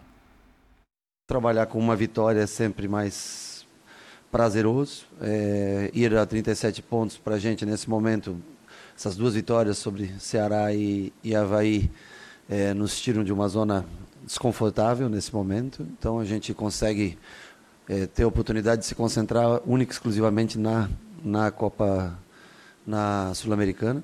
Para quem não ganhava nada, o Campeonato Paulista ele tem um significado muito grande e graças ao trabalho dele, graças a ele como profissional, o clube sai, e eu acho que isso é sempre louvável quando você um, treinador passa e deixa um título. É, nós estamos tentando, o clube está tentando melhorar, tentando deixar as coisas em dia financeiramente com os jogadores. Eu acho que isso deve acontecer em breve. Eu acho que tem muita coisa em jogo essa semana. É um jogo, é um jogo de uma década. É um jogo de 10 anos, infelizmente ou felizmente, depende do lado que você veja. E a pressão existe aqui, por quê? Porque é um clube gigantesco e que há anos não não conquista um título internacional. Tomara que essa mística esteja presente com a gente, que a gente possa voltar da Argentina com esse título. É o jogo de uma década. Palavras aí do Rogério Ceni para essa decisão, Bina. É o jogo. A partir do princípio que São Paulo perdeu os outros jogos da década, esse é o jogo da década, é um jogo é, muito se importante. ganhado dos outros, não seria esse jogo se da tivesse vencido do Atlético Nacional de é. Medellín, aliás, não vou comentar de novo sobre a arbitragem daquele jogo, jogo nas duas partidas. o Atlético Nacional contra o Huracão, o Atlético Nacional contra o São Paulo, o Atlético Nacional contra o Rosário Central. Reveja o mata-mata, a arbitragem daquele jogo, você vai entender que elas, as coincidências aconteceram sempre a favor de um time só. Mas se tivesse vencido aquele jogo, é, o São Paulo teria jogado a edição da Libertadores e seria o jogo mais importante da década. Esse é, sem dúvida nenhuma, um jogo muito grande para o clube, se a gente for avaliar o momento do clube. É, uma suposta reconstrução que acontece, porque é importante você conseguir resultados e você ter uma construção funcionando paralelamente, como disse o Rogério, quitando dívidas com os jogadores. Ele falou que está acontecendo. Né? Ele reclamou, faz algum tempo em entrevista, citou, né? reclamou, que os jogadores não receberam os, o, o, combinado. Né? Estão com salários atrasados no clube ainda. Né? E isso não poderia acontecer, mesmo assim eles conseguiram chegar à final. É um título que levanta a autoestima muito do torcedor, é um título de verdade. Né? De verdade não, é um título. Não é de gelo. É um título que, por exemplo. É importantíssimo. É mais ou menos o seguinte: se São Paulo ganhar esse campeonato e levar o Campeonato Brasileiro, perde um jogo aqui, e outro jogo ali e tal, termina em 12 lugar, o torcedor do São Paulo vai terminar a temporada feliz. Claro. Ao contrário do que aconteceu quando ganhou o estadual. Para ser bem claro. Ah, no estadual, ninguém terminou a temporada feliz, lutando contra o rebaixamento, eliminado pelo Palmeiras pela primeira vez na Libertadores em toda a história do clube, ali diversas questões, problemas físicos, etc. Planejamento, na minha maneira de ver, é só uma opinião, muito ruim. Esse ano o planejamento é muito bem feito, a condução do elenco é muito bem feita pelo treinador. E tem uma coisa que pouco se fala no futebol de hoje, mas para mim é muito importante. É... São Paulo reconquista o respeito no continente. Porque quando São Paulo jogar a Libertadores no ano que vem, ou Del Valle, quem for o campeão da Copa Sul-Americana, ele, vão citar, é o campeão da Copa Sul-Americana, como hoje é o Atlético Paranaense, como foi o River Plate. E que está na final da Libertadores um ano depois, está na final da Sul-Americana. está na final da Libertadores é. um ano depois, como aconteceu com o River Plate, Sim. por exemplo, também. Então, não significa que o São Paulo vai chegar à final da Libertadores, porque isso depende de muitas outras questões, e questões de gestão e etc. Mas é um jogo muito importante, até para o São Paulo é, jogar uma competição que vai lhe trazer rendimentos, se a direção fizer um trabalho responsável para poder investir mais em jogadores, ter um time mais forte para toda a temporada do ano que vem, para jogar Libertadores, que é um campeonato que a torcida, todas as torcidas gostam, a torcida do São Paulo o tem de uma maneira muito, muito especial, praticamente Mas, uma posse do clube, mesmo não sendo, obviamente, porque ela pertence a vários clubes. Não é uma precipitação então, você ir para uma decisão da Sul-Americana porque vai dar vaga para a Libertadores da América do ano Não, que acho que vale pelo título. É. Pelo título, né? O Jean falou disso, né, no recentemente. É, é o título. Então, é, é, na verdade, as duas coisas. É, vai, acho que é vai ser alívio voltar e ter a vaga, não precisar lutar pela vaga. É mas, mas não é a principal título. Para né? mim, é, é, a questão é assim, é a conse... mais do que a consequência do título, Prieto, é... porque eu nem embarco muito nesse papo do jogo da década. O jogo da década é exatamente o que o Birner falou. É o jogo da década porque você, teoricamente, perdeu jogos que poderiam ter sido jogos da década. Então. É, mas acho... entendeu o que o Rogério disse. Não, deu para entender, mas o que eu estou querendo dizer assim é que uma, uma semifinal de Libertadores, eu acho que para o são Paulo, e o São Paulo jogou nesta última década semifinal de Libertadores. Chegou lá. Uhum. Né? 16. Chegou lá em 16. Tivesse vencido ali, chegar à final da Libertadores, para mim, acho que para o São Paulo teria até um peso maior. Uhum. É uma coisa talvez mais simbólica. Agora, é um jogo de, um, de uma importância enorme. Tem um tamanho enorme, para mim, pela consequência. E a consequência está tudo o São Paulo volta a ser campeão com uma conquista Título internacional. internacional. É. O São Paulo garante a sua vaga na Libertadores, que é bom em lembrar. Grupos. No começo da temporada era o objetivo do Ceni, quer dizer, o Ceni, quando ele traça o planejamento para a temporada, ele fala muito do Campeonato Brasileiro é, porque ele acreditava que ali o Campeonato Brasileiro era a maneira onde, fazendo uma boa campanha, tendo uma trajetória regular, o São Paulo chegaria sem sobressaltos à fase de grupos da Libertadores. Isso, é, essa era a meta, era o objetivo. Depois, completamente compreensível que, pelo andar da carruagem nas Copas, isso inclui também a Copa do Brasil, o São Paulo tenha mudado. Ou seja, se o São Paulo é, chegar nesse jogo e vencer Independente Del Vale ele consegue mais até do que o Ceni tinha planejado lá. Porque no planejamento dele, aquele mais racional e menos emocional, é, voltar a Libertadores ficando na, na, ali no topo do Campeonato Brasileiro já seria ok. E aí ele vai conseguir mais do que isso, mais do que a vaga na Libertadores, ele consegue o título. Então, eu acho que a, o jogo tem uma importância enorme. Não estamos falando de importância histórica da conquista para o São Paulo, quanto isso significa claro. num, num clube com a lista e com histórico de conquistas do São Paulo. Não é isso, mas é a consequência. Você imaginar o dia seguinte, né?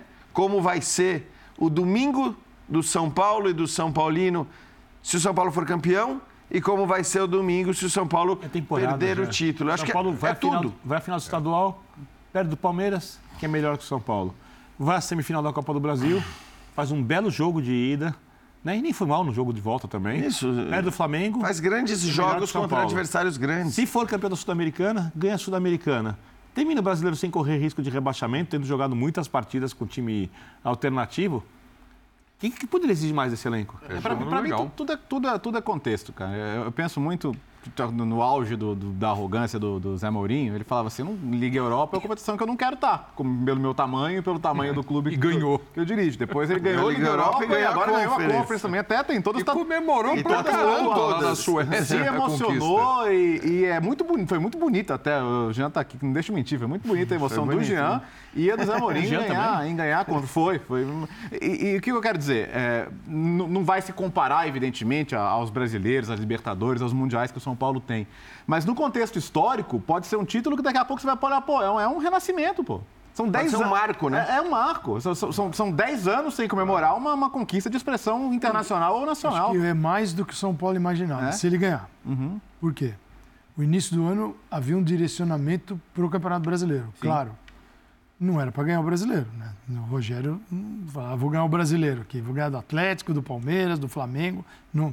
Se ele pensasse em ser o quarto, já seria ousado, já seria uma ousadia. Então, o que isso traria para o Rogério e para o São Paulo? Uma vaga de Libertadores. Direta ou não. E o que, que ele tem nas mãos agora? A possibilidade dessa mesma vaga de Libertadores e um título. Que não, ao não direcionar para as Copas, ele entrava no brasileiro não para ganhar o título, para competir bem competir bem, tentar recuperar o São Paulo dentro de uma competição de pontos corridos, uhum. competir contra os, os, melhores e maiores neste momento. Não, não entrou para ganhar o título, mas ele competiu. Isso não deu certo. E aí a situação foi se virando para as Copas. Até que ele vem e está na final. A final dá a mesma vaga de Libertadores que ele buscava, e é uma vaga. É uma vaga. Nobre. Nobre. É, é uma, é uma vaga campeão, né? inteira, sim. Brilha a vaga, é especial. E ele ganha o título. Então você tem um título e está na Libertadores. Sabe Brasileirão? Dane-se a tua uhum. Se não cair, só não cair. O resto, dane-se. Porque não Você está na Libertadores. É, e o São Paulino tem que entender que não dá, pra, nesse momento, São Paulo não é um time para disputar tudo. Não aguenta. O torcedor sabe. Não, é. Mas é, é um passo importante. Você reclama né? quando perde, mas sabe. Mas, é uma boa parte, a maioria, mas você, é. você conversa que todo mundo sabe. Agora, Tem Jean... gente que acorda do, do sono profundo e em todos, todo, todos os lugares. Acorda do sono profundo, acha que tá, vai ganhar o Brasileirão. Tá, é, Isso aí agora, vejo todo dia aqui. É, é, esse, o jogo de uma década, o uhum. jogo de uma década, isso, isso vale como um incentivo ou como pressão? Não, não traz um, um pouco de pressão também? Pra, pra, Mas eu, eu acho Além assim, daquela que já existe? Eu acho que a pressão, a pressão ela está que... clara né, e ela está clara já há um bom tempo. E acho que o Ceni também deve saber, por conhecer o elenco e cada jogador melhor do que nós. É claro que nem todo jogador reage da mesma maneira à pressão ou à cobrança, né? Mas eu acho que o Ceni conhece ali o grupo dele, ele sabe como ele tem que falar para motivar os caras. Então, eh, imagino é. que, para ele falar do jeito que ele está falando, ele sabe que, a, que ali o, o efeito é ele motivacional. Pressão, e ele está colocando ele, pressão em cima dele, ele... né? Todas as declarações, ele fala, ah, se eu perder amanhã não estou aqui, é, é, o jogo de uma década, tudo isso, assim, ele tem tamanho para que a pressão hoje esteja muito maior nele, Rogério Senna, do que individualmente em cada jogador. É, embora ele, ele, ele, quer ser esse, esse imã da pressão, vamos dizer assim. Porque isso. ele tem tamanho para isso. Isso, é. e acho que ele está fazendo, às vezes até talvez usando efeitos uh, dramáticos é. é, para carregar nas tintas quando ele diz. Porque para mim não seria, não seria positivo nem para o São Paulo e nem para o Ceni no caso de uma indesejada derrota, uhum. eles se separarem. Quer dizer, me parece que o Ceni teria que permanecer, olhando do ponto de vista estritamente técnico e racional, e a gente sabe que o, o, o, ponto de vista racional nem, nem sempre ou raramente predomina, prevalece no futebol brasileiro, mas acho que independentemente do resultado do final de semana, o Ceni teria que continuar no São Paulo. Sim. Ah, sem dúvida. É, para ele e para o próprio São Paulo. então, mas, é, não mas é que ele mesmo Paulo falou que vai ter revés para o São Paulo. É. A saída dele. É. E é o seguinte, você vai voltar a estaca zero. É isso. O São Paulo volta, a estacar zero, zero, perde um cara que tem a possibilidade de fazer tudo que ele tem feito, de falar do jeito que ele tem falado, de pôr o dedo nas feridas é. como ninguém vai poder Autoridade colocar. que e, e, assim, e, e o Ceni está acostumado a isso também, quer dizer, o Ceni está acostumado a isso, eu digo, na sua carreira no futebol, ele sempre esteve acostumado por conta da relação e da ligação que ele tem com o São Paulo, e ele trabalha com facilidade nesse contexto. Só que esse é um contexto que ele só tem no São Paulo. Porque, evidentemente, ele não pôde falar como fala, fala no São Paulo, no, quando teve no, no, naquela passagem brevíssima pelo Cruzeiro ou, ou, na passagem pelo Flamengo. Fortaleza até acho que é uma outra história, né? Porque ele levou uma, uma visibilidade muito grande e tudo mais e teve uma passagem de sucesso. Mas imagino que para aqueles que são os objetivos do Rogério Ceni na carreira, é, essa, essa, isso que é um ativo dele, é uma qualidade que ele tem a mais e que talvez só ele possa ter é que... no São Paulo, ele não vai ter num outro clube. É que você sabe que é o objetivo dele na carreira, além de ganhar campeonatos, é trabalhar fora do país. Uhum. Desde o começo, ele então, trouxe auxiliar estrangeiro, né? France, francês, francês, né? O, o auxiliar é, e, e, tinha um, mais alguém, um inglês que trabalhava com ele, não lembro. Michael Beal, que foi Isso. auxiliar do Jared, agora saiu Isso. e está no Chris Park Rangers. Então, resumindo, a ideia dele é ser um técnico fora do país.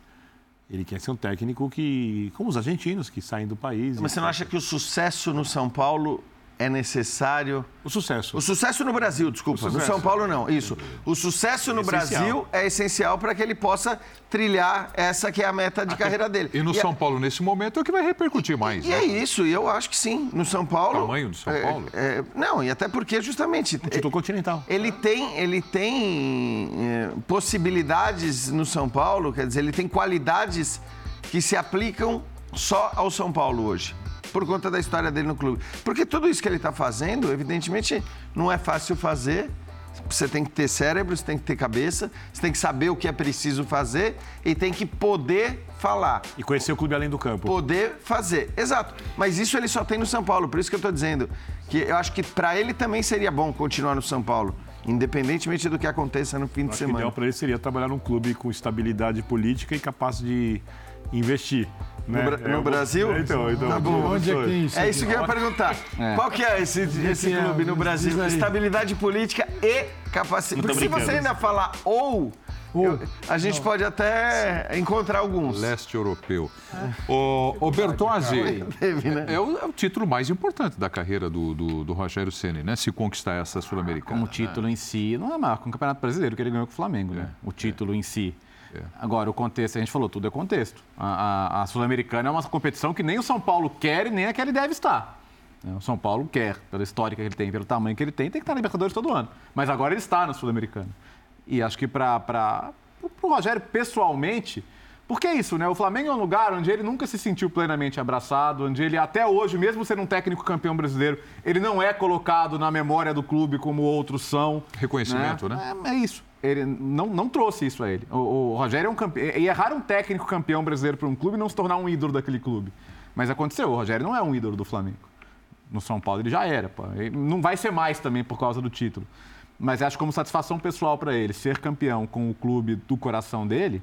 É claro que quer dizer o trabalho coisa. tem muito mais a marca dele agora, né? É, não, lógico. Flamengo, Mas assim, eu acho que o, o, título é o em si, dele, né, o, o maior título da carreira dele pragmaticamente, ainda vai ser o Campeonato Brasileiro. Assim, olhando a relação de títulos. É, olhando a relação de títulos, você vai Sim. fazer sempre uma hierarquia de títulos, o brasileiro vai ser maior. Sim. Mas acho que o significado pessoal para ele tem tudo para ser maior, sim. O, esse título, para ele, comparando ao brasileiro, claro que o brasileiro tem uma outra importância, mas como trabalho, é. ele foi campeão brasileiro com uma pontuação baixa, com o Flamengo não jogando, esmirilhando a bola e adversários também tropeçando, mas foi campeão brasileiro. No final, se, né? se olhar só resultado, Inter, no, no, resultadismo da pô, foi campeão brasileiro, dane-se como foi Eliminado a pelo Racing da Libertadores. É. Só que esse daqui, uh, ele tem um carro mais difícil de pilotar. É. Isso aqui você precisa mais do piloto, do braço, de um monte de coisa, segurar ali. Às vezes o freio falha, você se vira né, na curva. E, o São Paulo é um trabalho mais difícil. Ah, mas é a Sul-Americana, não é a mas ele conhece o carro. Mas ele conhece, já, já foi um grande, né?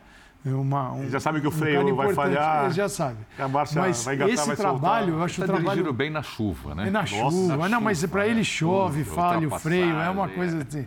Mas eu acho grande, como, como obra. É grande, apesar de não ser a maior competição, a mais desejada. Mas é a que está aí, está disponível. Te dá uma vaga de Libertadores, acho um prêmio ótimo, uma taça que o São Paulo traz para dentro. Gente, o mundo todo. O Mourinho ganhou com o Manchester United, o, É, a Liga Liga Europa. Desculpa, se o Manchester for falar, "Ah, isso aqui é pequeno demais para mim, e o Mourinho também, a maioria faz isso, tá? É, o Manchester A até, maioria- O Manchester a maioria até falou, na verdade, né? É, de é, alguma maneira. Eu me lembro que ele comemorou, foi contra o Ajax. maioria em faz. Estocolmo, ele comemorou muito. Sim, eu- Muito, muito. Cara, Foi é o que você tem. espetacular. Vai lá, abraça e joga e tenta ganhar. É. É, agora, a, a gente fala de temporada do futebol brasileiro, que é muito difícil, porque o, o time, por mais que ele tenha uma estabilidade, tem determinados momentos que balança aqui, perde um jogo inesperado, um empate e tudo mais. Qual é o momento do São Paulo hoje? Na temporada, ele está assim, lá em cima, é o ápice do São Paulo para chegar nessa grande decisão? Você está falando de ápice técnico? É? Eu acho que assim. É, Relativo. é, é, hã? Relativo. Eu também acho relativo, não acho que seja tão claro isso. Você pode até apontar como ápice técnico. Agora, que recorte você pega para dizer isso? Porque vale a gente lembrar, a gente volta no confronto de volta contra o Atlético Goianiense. A pressão que havia ali, a discussão que havia ali, as contestações que havia naquele momento. Então, é, aqui é tudo muito rápido. E é uma derrota, é uma vitória, que as coisas mudam completamente. Sabe como é relativo, gente? Desculpa te interromper. Vai lá, vai. O melhor jogo do São Paulo recente foi o jogo que ele perdeu. O jogo que ele perdeu pro Flamengo. É isso aí. Como desempenho, Perfeito. foi o melhor jogo do São Do Paulo. Morumbi. foi- Do Morumbi. O do Morumbi. Morumbi. O do Morumbi. 3x1. Foi, como desempenho do time, sem olhar o resultado, foi o melhor dos últimos. Então, olha como é isso é relativo. É perfeito. É, é- é muito melhor do que o jogo em que ele Mas eu virou acho que esse jogo, Goianiense, melhor esse que o jogo, de jogo ontem. entra nesse recorte que o, que o Jean colocou. Então, né? de, de bom momento, você é, diz? De crescimento do time. Então, de crescimento técnico, eu não acho absurdo Essa dizer. de jogo é diferente da de ontem, por exemplo. Né? Tem coisas mudando aí no São Paulo. Né? É. É, mas aí eu acho que, tudo bem, são jogos também muito diferentes, né? Um jogo contra o Havaí em casa pelo brasileiro e um jogo contra o Flamengo, todo poderoso, no mata-mata. Eu até incluo, assim, a partida do São Paulo fora, no Maracanã contra o Flamengo, para o contexto do jogo, para a diferença de força, também não me parece que foi uma partida ruim do São Paulo. Achei que o São Paulo jogou bem também, dentro do que, do que é possível fazer. Então, acho que não, não é absurdo, não, dizer que o momento técnico talvez esteja entre os melhores momentos eh, da temporada, ou talvez seja o melhor momento da temporada, porque de fato você pega as derrotas e, e- e vai ver como foram essas derrotas. Ninguém joga bem o tempo todo numa temporada como essa, jogando a cada três dias. Ninguém joga bem o tempo todo. Agora, tudo bem, você passa a ter intervalos maiores, a coisa muda, mas ninguém vai. Não é para você dizer, não, mas ó, estava jogando bem, mas já foi mal no jogo X ou no jogo Y. Acho que ninguém vai conseguir jogar em altíssimo nível o tempo todo. Mas a questão, infelizmente, é essa. É, o Léo pegou o exemplo do jogo contra o Flamengo. Às vezes, cara, é a derrota, é o resultado que te tira ali do, do pedestal, que te tira de cima. acho que, o que eu acho muito bom no São do que Paulo você jogue. tem sido, o time chegou numa certa maturidade do ponto de vista coletivo. O time sabe como jogar, o time troca jogadores e cai tecnicamente, dependendo do nível dos jogadores e do momento dos jogadores, mas coletivamente o São Paulo costuma fazer jogos interessantes.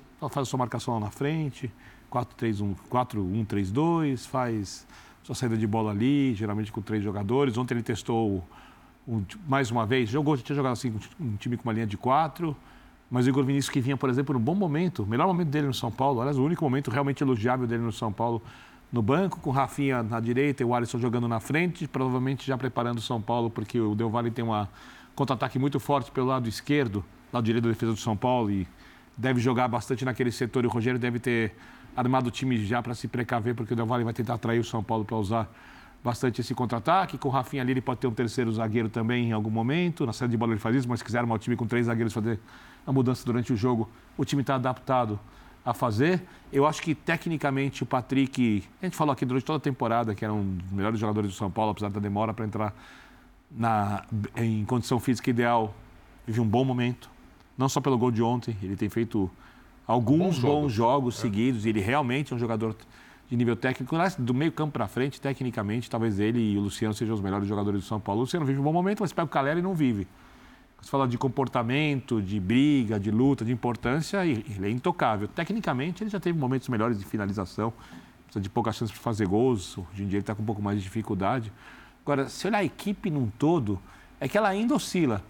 Eu acho que, se não for o melhor momento do São Paulo na temporada, é um dos melhores momentos. E acho que a grande notícia é que o São Paulo passou uma semana treinando e fisicamente parecia melhor e conseguiu esmagar a saída de bola do Havaí, mesmo sem ser um time muito criativo, nada que flui ofensivamente demais, até porque esse time não sabe fazer isso, mas conseguiu cumprir por mais tempo que o técnico desejava e ele terá agora outra semana, ele tem outra semana para preparar a equipe. Então, eu acho que o São Paulo vai chegar fisicamente no momento bem interessante, coletivamente no momento muito bom e tecnicamente no momento razoável dentro do que é possível para enfrentar o Del Valle e com chance de ganhar o título. É isso aí. Ô Paulo Calçade, vamos entrar no Campeonato Brasileiro agora. Teremos aí um Galo e Palmeiras pela frente. Então nós vamos colocar aí uma tela né, de equilíbrio. Cuca e Abel Ferreira voltam a se enfrentar nesta quarta-feira pelo Campeonato Brasileiro. Vitórias do técnico Cuca, uma. Do Abel, uma e seis empates. Abel versus Atlético, nenhuma vitória, seis empates e duas derrotas num jogo de extrema importância aí, hein, esse clássico calçado. Só, só para explicar, né, a vitória do Abel é que foi com o Cuca no Santos, no Santos, no Santos. Na, na, final da Libertadores no... e não contra o Atlético. Maracanã 1 a 0. Não o Abel como o Palmeiras versus exato, exato. Cuca no Atlético, né?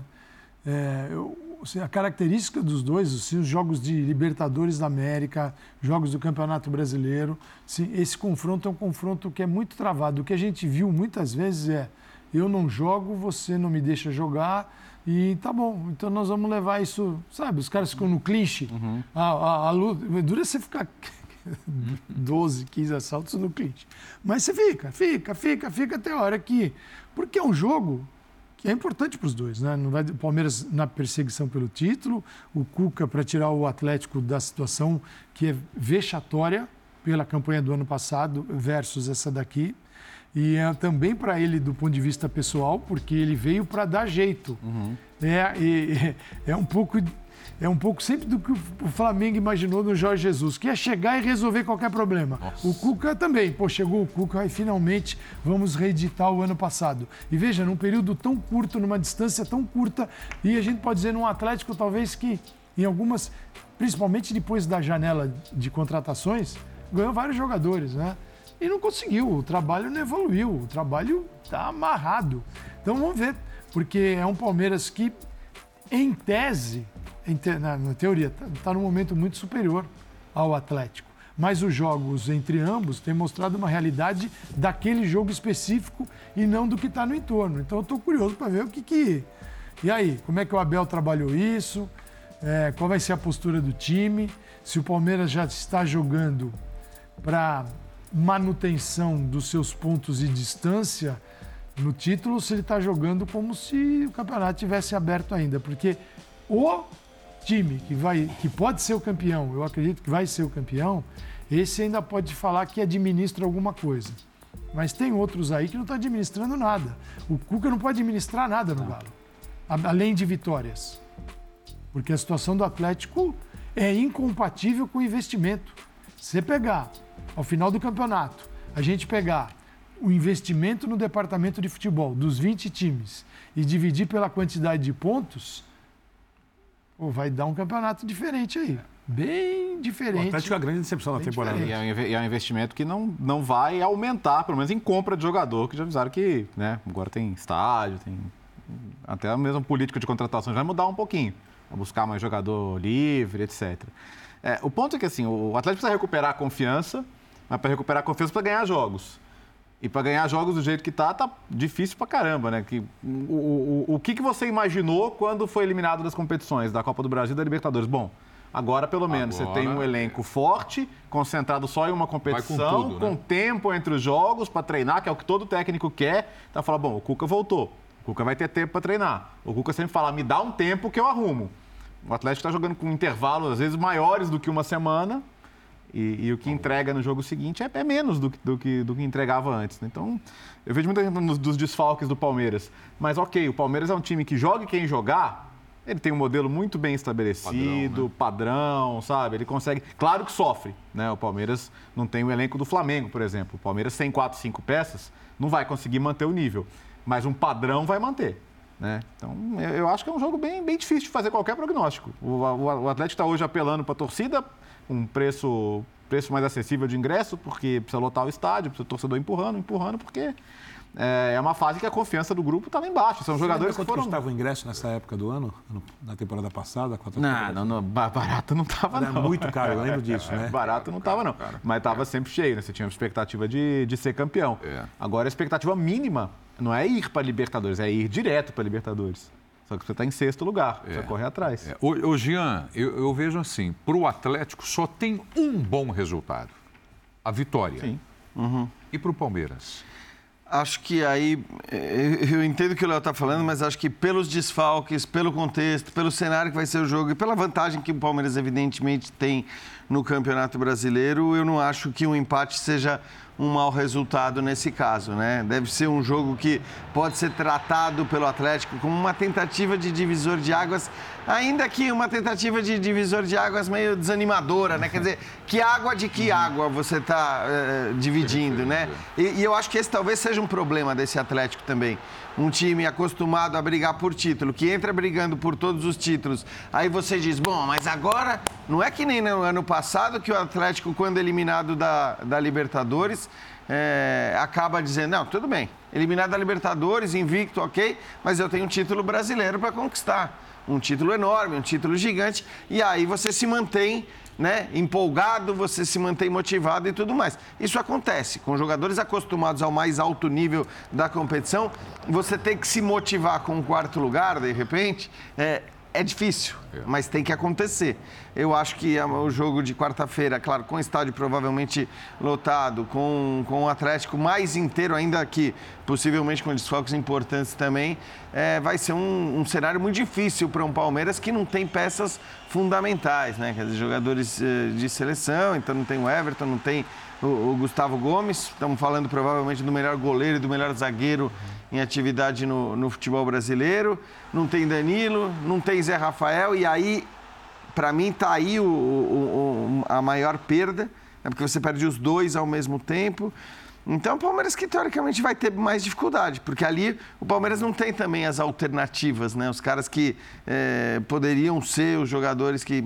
Só tem uma boa notícia, Palmeiras aí. Ele teve um baita tempo para tentar encontrar uma solução. Exato. Foi da, do Exato. domingo para quarta-feira. Deve jogar com um garoto, né? Com o Fabinho, que é ótimo jogador, mas é, é, um, é um contexto, é um cenário complicado, mas hum, ele não tem muito o que, o que escolher, não tem muita possibilidade. Então, eu acho que possivelmente, até pela diferença para o Inter, embora o Inter tenha um jogo em casa contra o Bragantino, que é um jogo bem mais acessível e, e possivelmente o Inter vença. O Fluminense com Juventude também. E o Fluminense com Juventude também, quer dizer, são, são times que provavelmente os principais perseguidores vão vencer, mas por, por ser contra o Atlético, nesse contexto todo, eu acho que talvez o Abel topasse um empate, um vamos empate, dizer né? assim. O Atlético é um time que deve arriscar mais nesse jogo contra o Palmeiras? Precisa. O Atlético não tem o que perder, porque no final das contas, eu até acho que a gente vai ter mais vagas diretas a Libertadores do que as quatro. Porém, você precisa disputar uma das quatro vagas.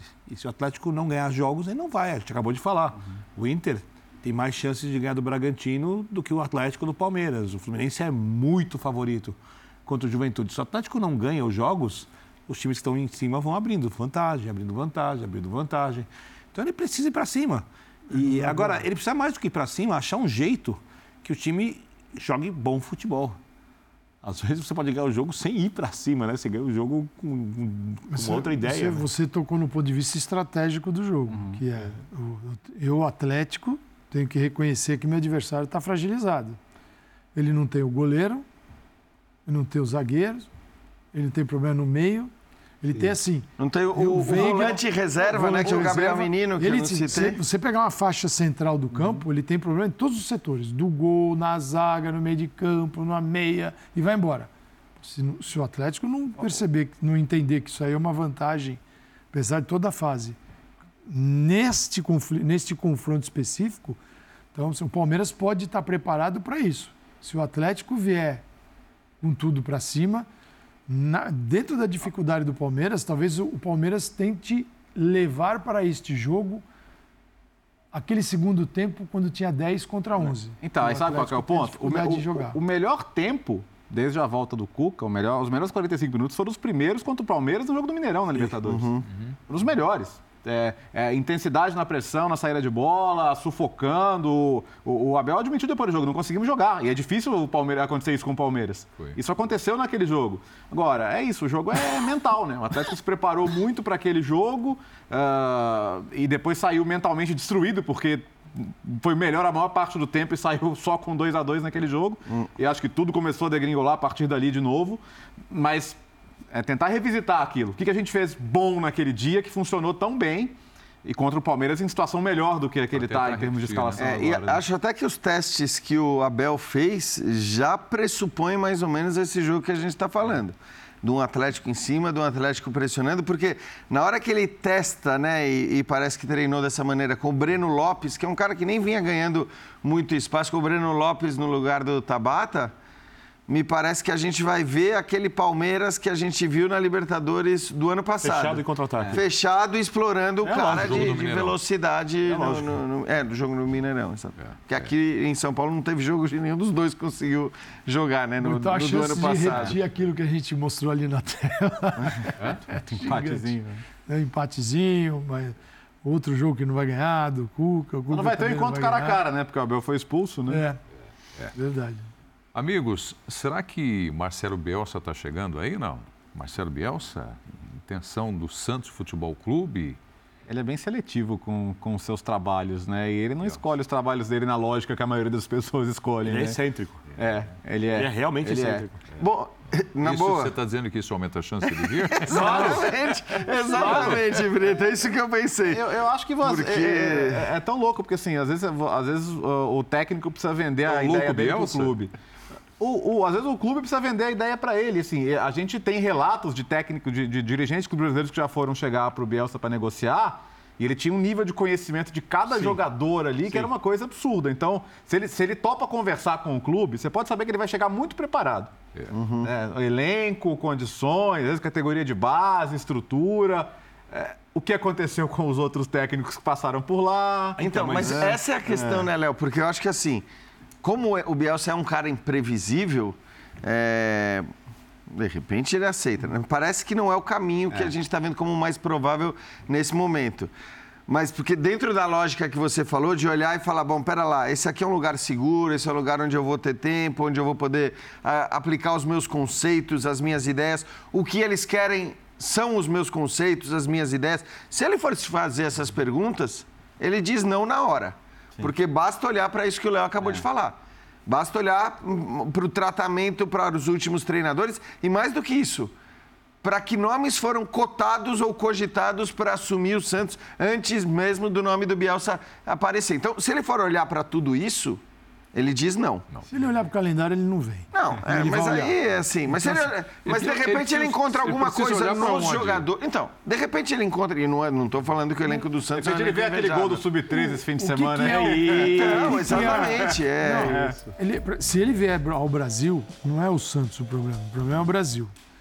E o Santos é um, um, outro problema mais específico, mas é o Brasil. Se ele vier a treinar Bom, mas o time brasileiro... O problema específico no caso de, dele seria importante, né? É, mas é, o que eu penso... Mas é, primeiro tratando do problema maior. É, se ele vier ao Brasil, eu mudaria, eu passaria a chamá-lo de El Mucho Louco Bielsa. Marcelo Mucho Louco Bielsa. Só louco não vai. Pelo seguinte, ele é um cara que preza tanto o que ele pensa, a vida dele. Eu, eu sempre digo que eu contrataria o Bielsa para ser o mentor do, do, futebol de um clube, jamais para colocar dentro de campo. É. Tem toda a lógica. Né? Você vai lá e recorre ao oráculo. Vai lá e conversa com o Bielsa, que você está precisando. Vai lá e conversa.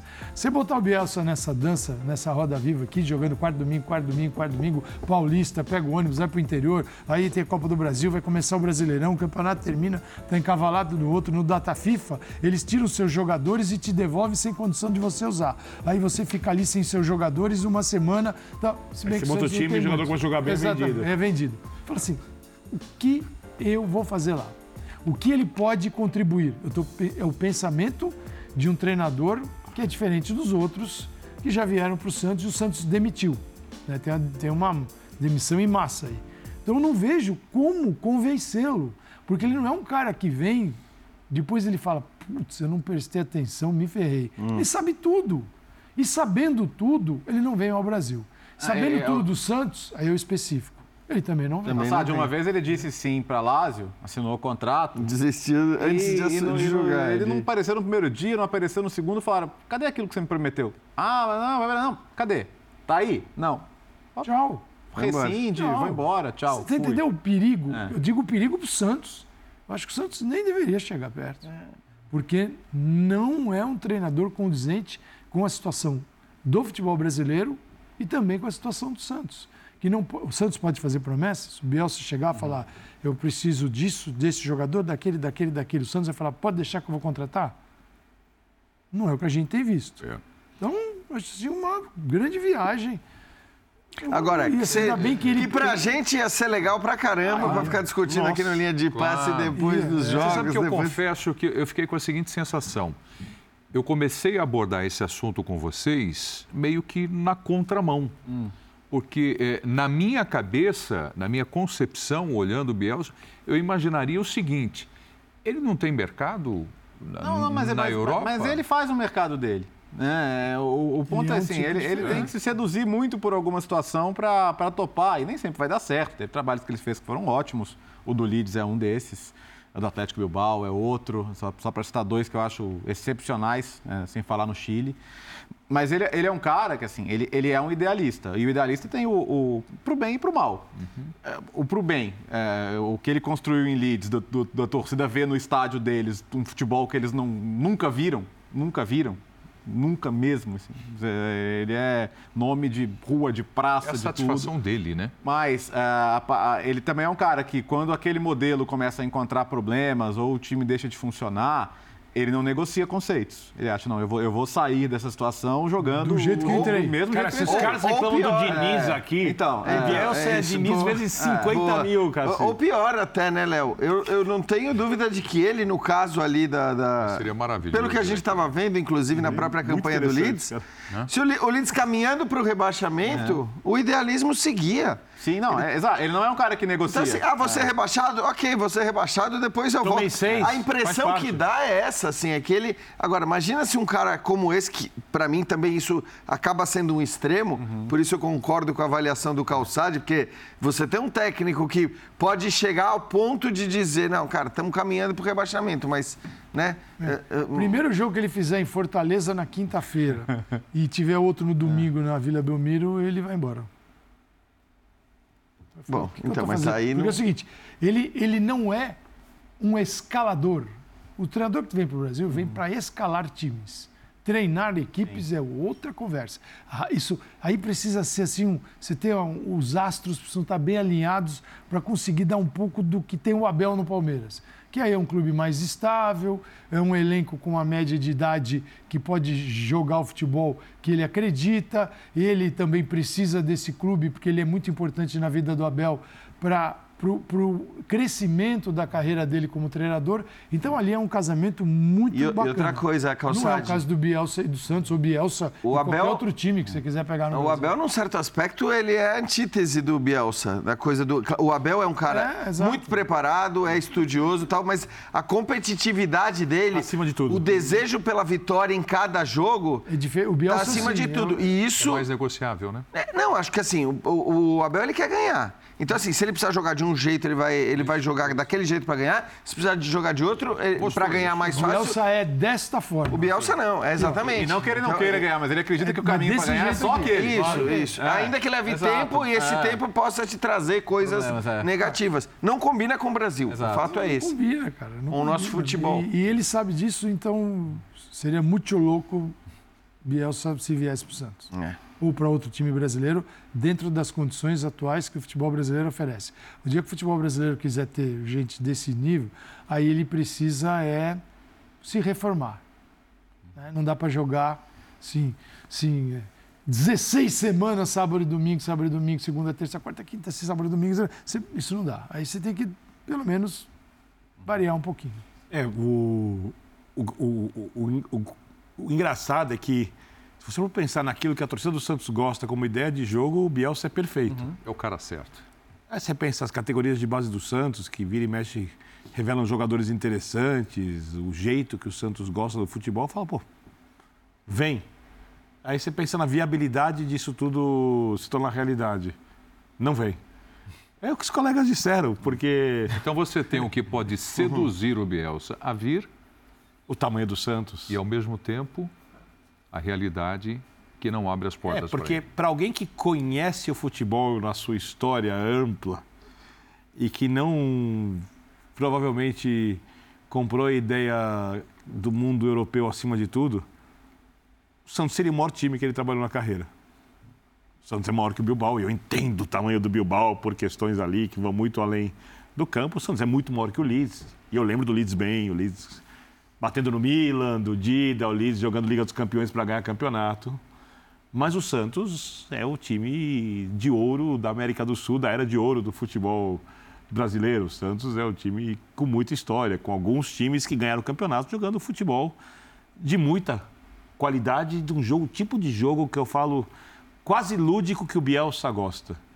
O Bielsa não é lúdico ele prepara as coisas. Só que ele não tem como desenvolver jogadores, não tem como trabalhar marcação alta, não tem como manter o time fisicamente do jeito necessário, não tem como suportar a pressão de fora quando o time estiver na parte de baixo da tabela e o Santos tende a não oferecer a ele jogadores que ajudem, então ele precisa desenvolver mais os jogadores tende a ouvir após goleadas que ele é um professor pardal. Uhum. Acho que isso é um clichê aqui, e é o professor pardal mesmo. Né? Então, não é o lugar certo, é o, é o clube certo no contexto completamente errado. E o clube está dentro do contexto, então, como disse Calçade, e louco esse, dos loucos. E esse ano aqui ainda pode ser um pouquinho diferente, mas o campeonato começa ali na segunda quinzena de janeiro, paulista. Uhum. É que você tem Copa do Mundo puxando para trás aqui, a, uhum. as férias serão bem antes para quem não vai jogar a Copa do vai Mundo. Vai ganhar tempo, né? Mas numa temporada normal, ele terminaria na primeira semana de dezembro, Campeonato Brasileiro, e 40 dias depois ele está jogando Paulista. E tem férias de 30 no meio disso aí. Uhum. É, só aí ele já desiste. Só aí ele já desistiu. Se ele vai falar assim, peraí, você está me chamando para ir ao Brasil, para treinar um time durante 10 dias e se eu não ganhar o Paulista, eu estou demitido. Mas, no contexto... mas não vão dizer isso para ele. Não, não, não, não, não vão dizer que tem estabilidade. Não vão dizer, mas ele sabe, né? Não, mas ele tem um mundo maravilhoso, então, nesse contexto, nessa é. temporada, não, com a Copa do Mundo e um tempo dia, de sobra O dia que trabalhar. o Santos quiser realmente Tomara ter o Bielsa e não jogar para a galera, o Santos vai e se coloca contra o sistema que aí está, um sistema mais favorável a essa instituição gigantesca, que é o Santos. O Santos, o dia que tiver dirigentes trabalhando por ele de verdade, você vai lá e contesta isso. Fala assim: eu não posso colocar um time dentro de campo com 10 dias de treinamento. Isso não. Pelo menos 30, no mínimo. Tá? O dia que o Santos tiver, o Corinthians tiver, o Palmeiras tiver, o Flamengo, o Fluminense, o Inter. Não existe dirigente no futebol brasileiro que jogue a favor dos seus clubes. Não existe. Os dirigentes do futebol brasileiro jogam contra. Eu espero. Quem, quem exceção o Mário Celso Petralha sempre se coloca contra essa bandalheira que está aí, do Atlético Paranaense.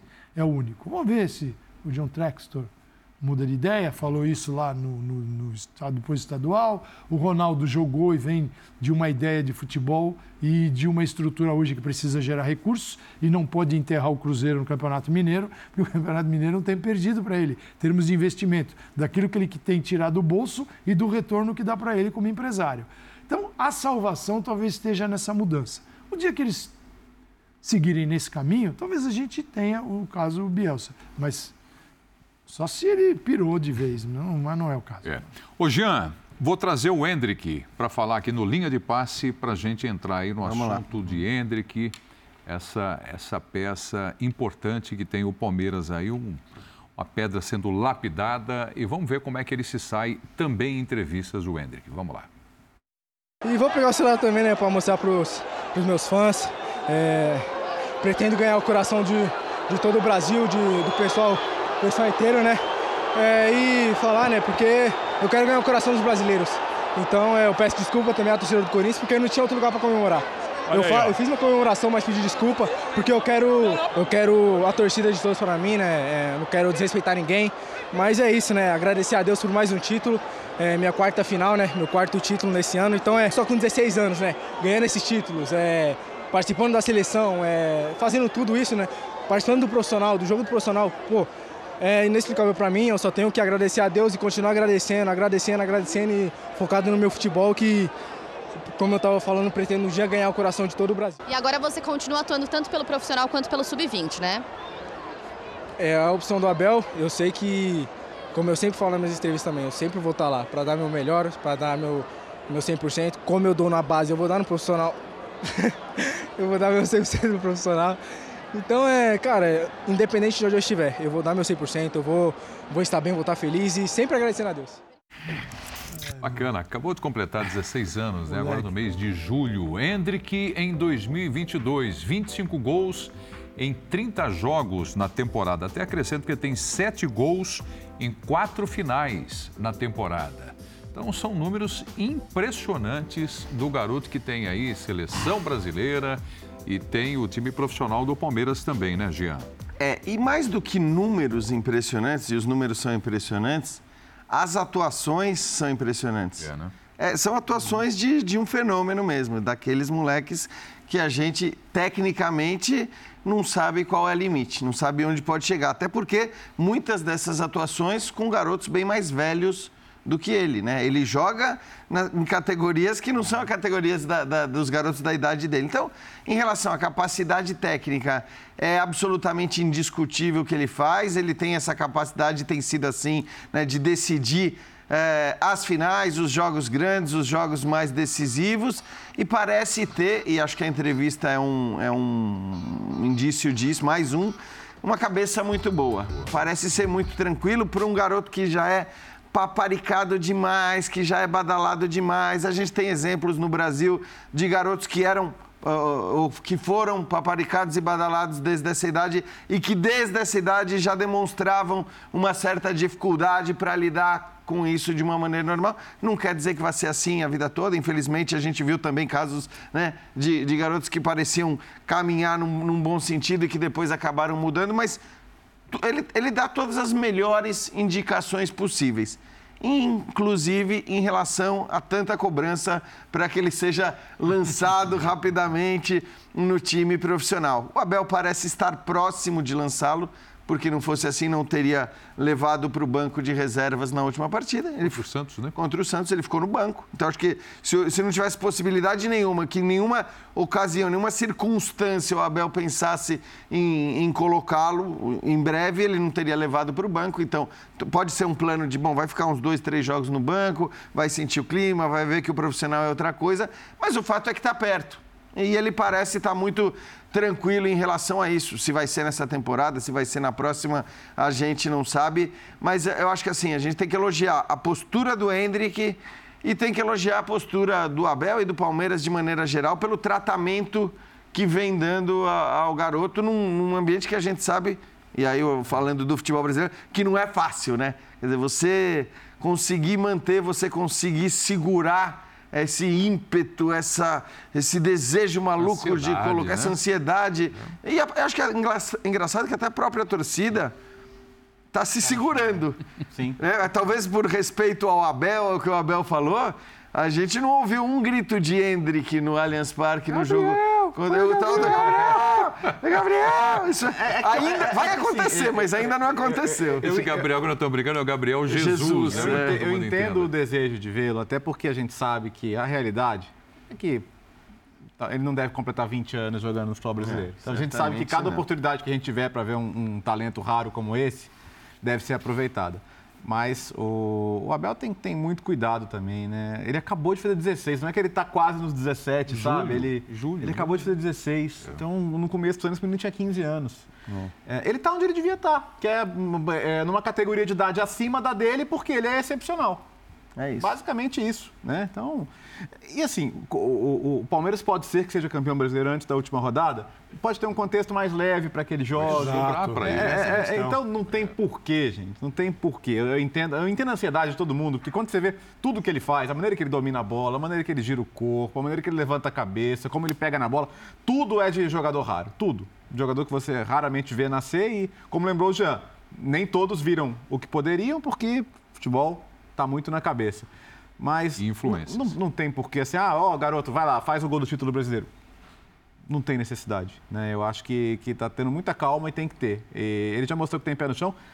Acho até que está sendo muito orientado nas claro. falas, na coisa a de. Fala ah, dele mas... é de que. É, claro. Que, assim, tem um trabalho pesado ali, né? Ele, ele não precisa se desculpar por comemorar. Para ninguém. Se alguém se incomoda com comemoração de gol porque é no campo do rival, quem está errado é a pessoa que se incomoda, não é quem comemora. Mas quando ele fala assim, ah, quero ser querido por todos e tal, claro que tem um trabalho de mídia já em cima dele, que é, não quero, não é o Hendrick do Palmeiras, tá? O palmeirense adora que seja o Hendrick do Palmeiras, mas na cabeça de quem cuida dele, ele é o Hendrick do mundo, vamos dizer assim, né? É, é, é. Calçade, e aí, com relação ao Hendrick, está ah, surgindo, acho... joga, espera, está tudo certo? Na verdade, para você, eu não aguento mais falar do Hendrick, né? Porque, é porque toda semana tem uma conversa sobre o Hendrick e a idade dele não aumenta. Ele continua com a mesma idade.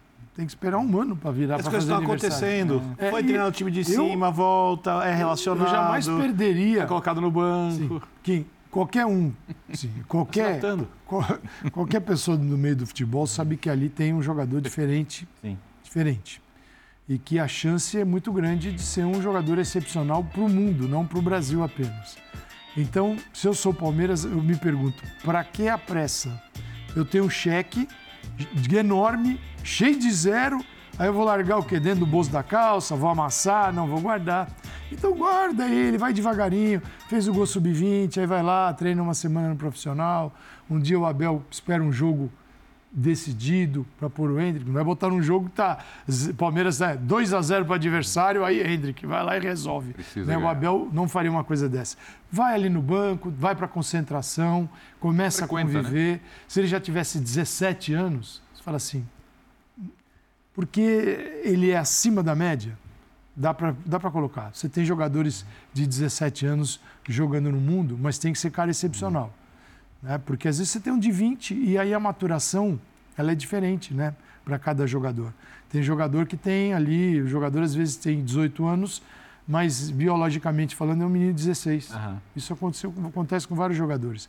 E ele não, tem uma cabeça boa, você percebe que tem ali, ó, você tem que ser um cara que é do Brasil, você está pedindo desculpa uhum. aqui ali, por quê? Porque esse cara está mirando carreira internacional. Lógico. Não está mirando os, adver, os, adversários aqui querendo tripudiar. Ele quer. E outra, tem lá que fazer gol e tem que comemorar. Corinthians, então, que não leve mais jogo para a Neoquímica, porque quando leva uma final, pode perder, né? Sim. Vai ganhar ou perder. Ou ganhar ou perder. Não dá para empatar, sair aqui nem a Português e o Santos, 73. Cada um sai com um pedaço do título.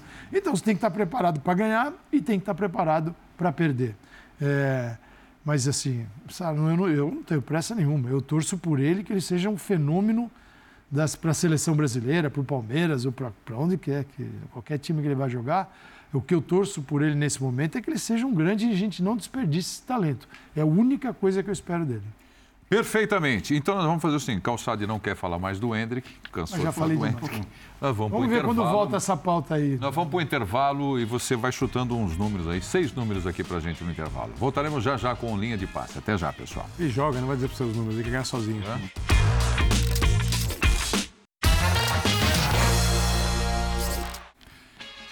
E nessa volta aqui do Linha de Passe, eu quero marcar um encontro com vocês. Nesta terça-feira, o Brasil enfrenta a Tunísia, o último jogo antes da Copa do Mundo.